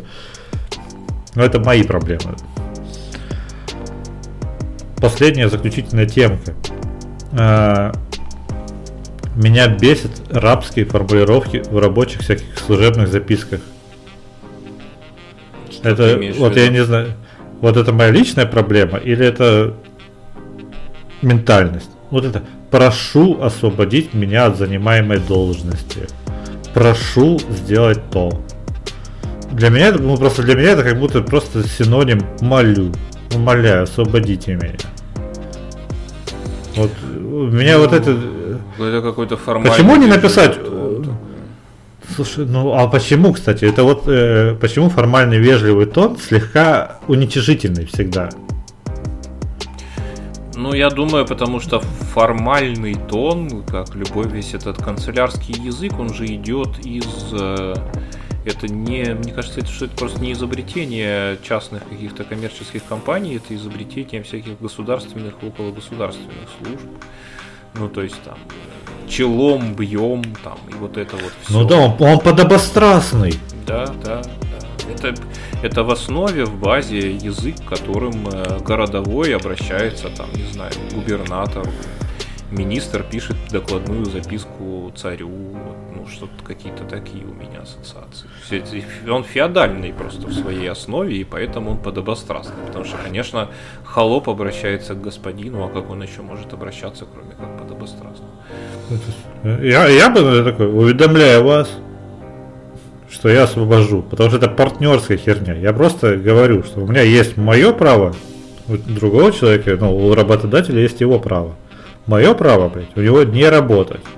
Но мои обязанности в соответствии с этим правом а, входит э, уведомить его за там две недели или там по договоренности личной, да, рабочей, контрактной, uh-huh. а, а то, что я освобождаю.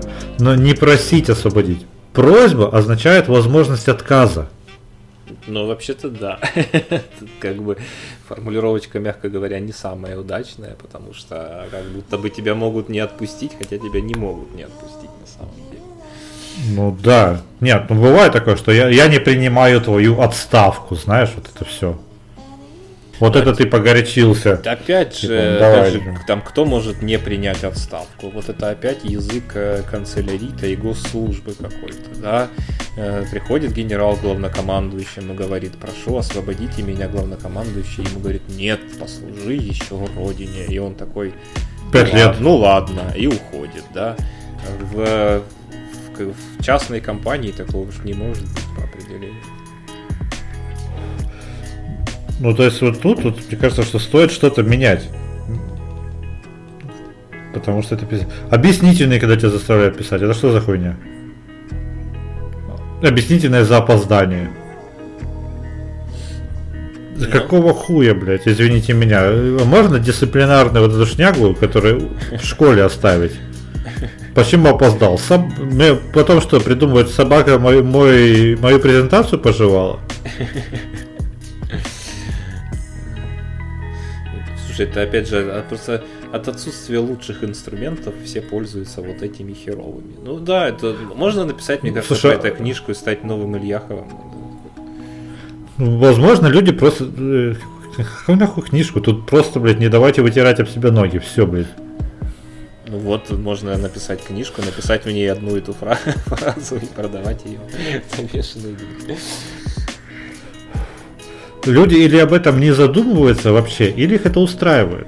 Я, видишь, какой-то, видимо, слишком гордый, слишком себя любивый.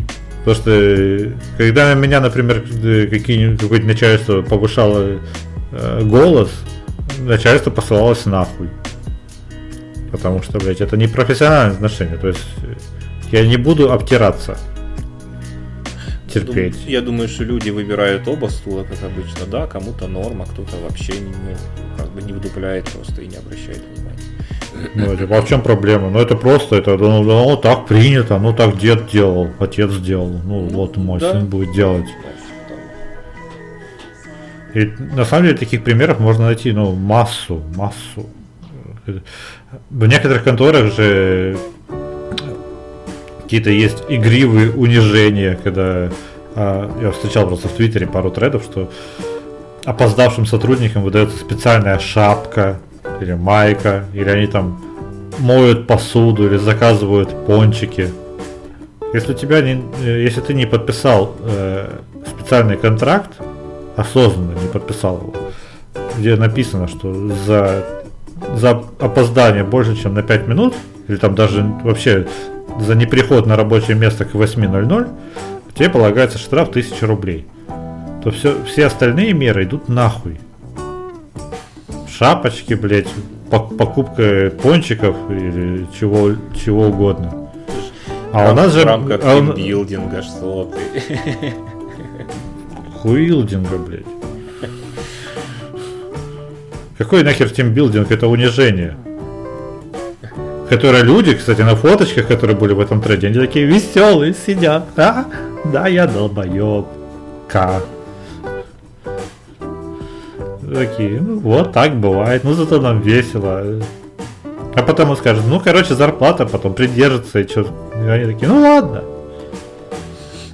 Нет, а, а кстати, когда ты пишешь зарплату, ты то. Э, вот зарплаты сложней. Э, это вообще вот зарплату ты типа просишь себе повысить, да? Вот всегда вот эта бесявая э, тема есть. Нужно договариваться вот на берегу, что давайте раз в три месяца проводить индексацию. Или раз э, в полгода вы мне даете плюс 5к к зарплате. Ну, допустим, или плюс 10к. Там шаг не важен. Важна, важна тенденция. А я думаю, что всем знакома ситуация, когда ну или большинству, по крайней мере, когда ты такой работаешь, вот ты пришел на работу, ты получаешь, допустим, 30 тысяч рублей. Такой проработал в ней несколько месяцев, понимаешь, что ну я вообще-то неплохо справляюсь. Тварь я дрожащая или право имею. И ты неделю, блядь, набираешься сил, чтобы ничтожно сумнящийся, блядь, зайти вот к руководителю. Такой, извините, а вот я тут так хорошо работаю, а вот можно мне вот плюс пять тысяч, пожалуйста. Стоишь, потеешь, трясешься, да. А он такой, давай потом, а, давай подумаем. Ну, давай после, после майских, если речь идет э, до Нового года, и, или после Нового года, если после майских. Тут обычно это так работает. А, я в таких случаях заебывал просто. Ну так что там насчет повышения? Мне что, мы повышаем или что там? Я заявление пишу, как, как это происходит? Давайте в следующие пару недель определимся, потому что уже как бы надо делать. Вот, возможно, поэтому я Может, не, да. не, не везде я удерживаюсь надолго. Только, только, только можно сказать, что ты поступаешь совершенно правильно. Но тут, к сожалению, видишь, Э, иногда не просто есть устные договоренности, а это даже прописано в контракте, но все равно нихуя тебе не повышают, потому что делают вид, что забыли и всякое такое. И там ты приходишь за повышением, и тебе говорят, да, конечно, просто еще занимайся вот этим, вот этим, вот этим и вот этим, вот тебе 12 KPI, которые ты должен выполнить, и, конечно, потом тебе повысим, как только ты все их выполнишь начинаются всякие виляния жопой там и все такое прочее. Ну тут, кстати, вот э, палка о двух концах, потому что с одной стороны у тебя есть э, должностная инструкция, в которой должны быть четко, четко прописаны все твои обязанности. Чем ты должен заниматься, чем ты не занимаешься. Точнее, все, что там не написано, ты этим не занимаешься. Но если ты этим не занимаешься, то ты пидор, крыса и ненадежный сотрудник. Какого хера? Ну тебя попросили, блядь, э, табличку сделать. Ты, ты что, блядь, не можешь, что ли? Ты можешь. Ну, да, нет, но это норма, норма, мне кажется, для любой работы. Именно поэтому существует такое явление, как итальянская забастовка, когда ты просто выполняешь абсолютно четко все свои функции и не выполняешь больше ничего, и производственный процесс разваливается полностью из-за этого. Я думаю, что здесь просто какую-то разумную границу надо свою отстаивать, и все. В принципе, иногда несложно сделать какую-то таблицу, но это должен быть взаимный обмен. Вот у меня, например, политика такая, что да все что угодно, ребята, э, но это должно быть баш на баш. То есть э, я задержался на работе, в следующий раз я могу надолго опоздать, и мне за это ничего не будет. Я ну, поработал, да. я поработал в выходные, значит, я могу взять себе дополнительный выходной в любой другой день, который я захочу, а не который вы мне назначите или предложите, да.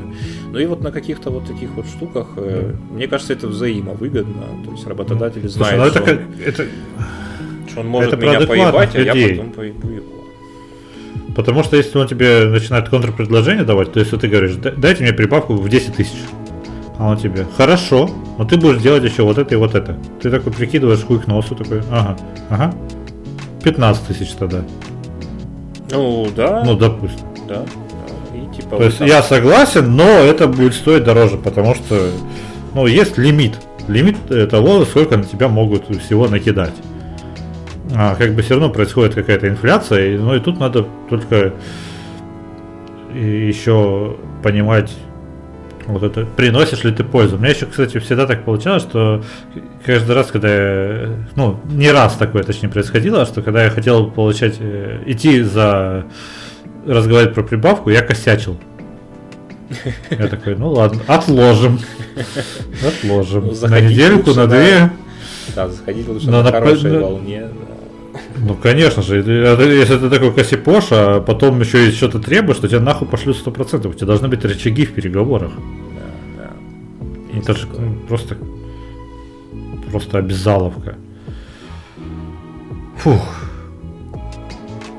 Фух. А, это, да. Я думаю, друзья, что с когнитивным искажением я сегодня быстро уложусь, потому что оно достаточно простое и, как мне кажется, знакомое всем. Э, на научном языке оно называется иррациональное усиление.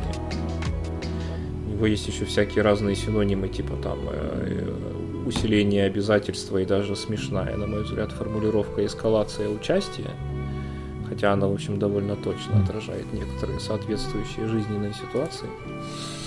Это что-то вроде поведенческого паттерна, когда чемодан без ручки. Вот есть такая прекрасная присказка, которая описывает жизненные всякие разные ситуации, в которых у вас есть что-то, или вы занимаетесь чем-то, или вы вкладываетесь во что-то, что, ну, очевидно, уже не принесет в будущем никакого ни профита, ни толка, ни удовольствия. Но вы почему-то, по какой-то причине, вы продолжаете этот чемодан без ручки тащить. То есть все, ну ясно уже, что никакого толку с него не выйдет, но вы продолжаете с ним возиться, заниматься им всячески. Э, в него инвестировать там деньги, время, усилия, что-то еще.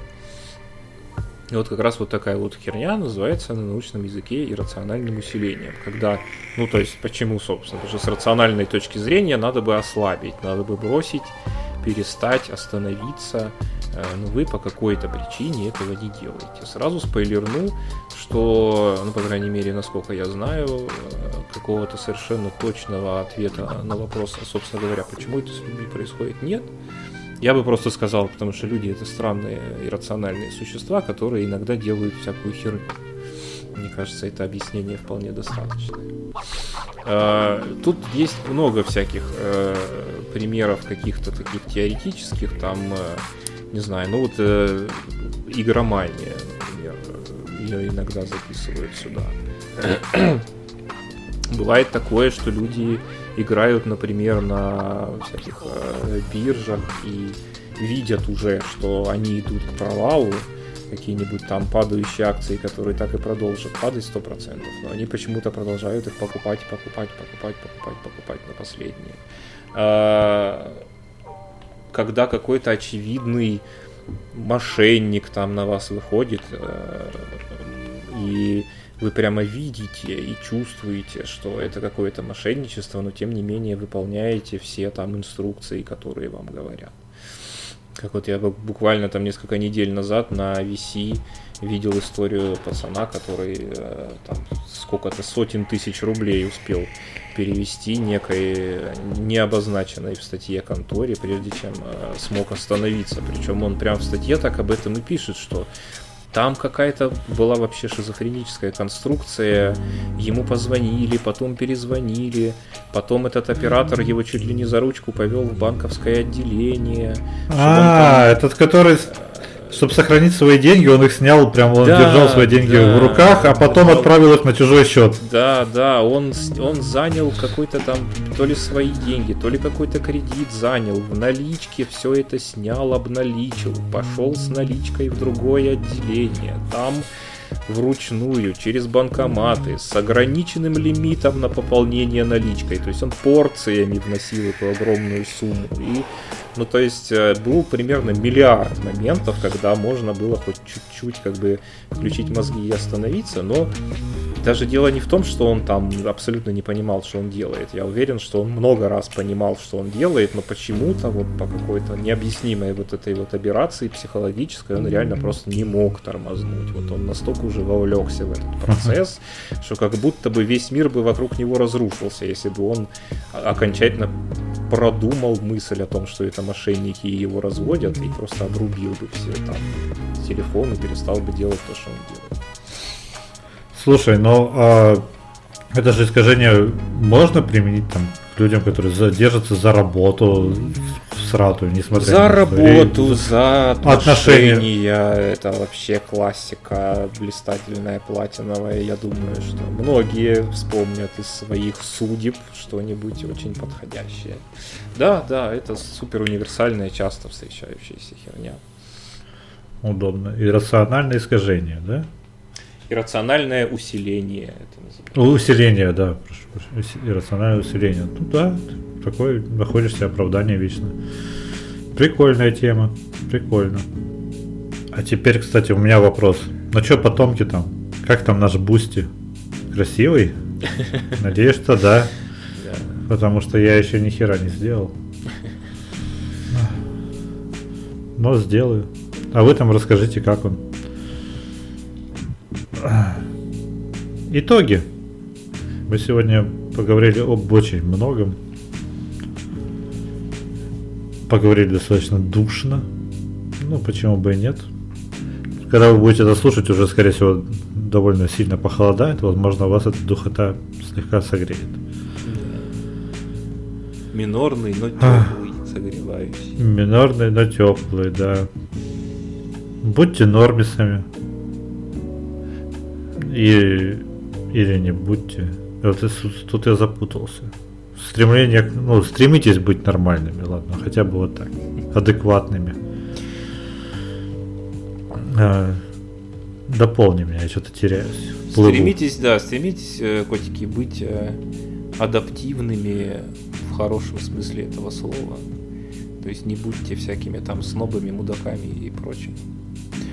А, если появляется какая-то новая супер расхайпленная соцсеть, э, конечно, можно ее заценить всегда, но в целом я бы вот лично от себя порекомендовал бы дать проветриться этой комнате, пусть хайп спадет и потом уже смотреть э, достойно вообще эта херня. Жизнь, ну, жизнь ты, ты что? А это синдром упущенной выгоды. Ты можешь, э, опять-таки, ты можешь не успеть запрыгнуть на hype train и когда на изичах набрать аудиторию. Ну, нет, если кто-то хочет всерьез блогером стать, то тогда да, наверное, надо давать противоположный совет, лезьте везде, что видите, потому что в чем-то новом продвинуться вам будет существенно проще, чем залезть на какой-нибудь там YouTube или, прости господи, ВК. Да. Думайте о вреде, который наносит э, NFT и крипта окружающему миру. Нам в нем еще жить. Да. Крипта лопнет, а нам жить. Давайте уже наконец-то будем экологичными до конца. Соевая колбаса, и... соевые сосиски, никакого да. майнинга. Берегите свои мысли, закупайтесь в гендерно-нейтральных отделах, будьте как Меркель на коне, сука. Как же это нелепо выглядит. Это готовый, готовый мем, просто ничего даже добавлять не надо. Даже подписей никаких не надо добавлять. Да вообще просто, да. А, ну и в целом будьте лопусиками. Услышите вы это все где-нибудь в середине ноября, скорее всего. Хотя это обещание смелое, возможно и в декабре. Вряд ли позже. Ноябрь-декабрь, вот так вот. Я думаю, что мы успеем в этом году записать еще один, максимум два подкаста. Да, скорее всего, Но... так. И донатьте на скандинавский, потому что я что-то заметил с темой. Мне нужна мотивация. Да, давайте, чуваки, навалимся, так сказать, всем миром. Старушка копейка, но 100 старушек рубль, как говорит народная пословица. Да. И давайте подкаст слушать всем. Все, всех любим, всех пока. Целуем, обнимаем, пока-пока.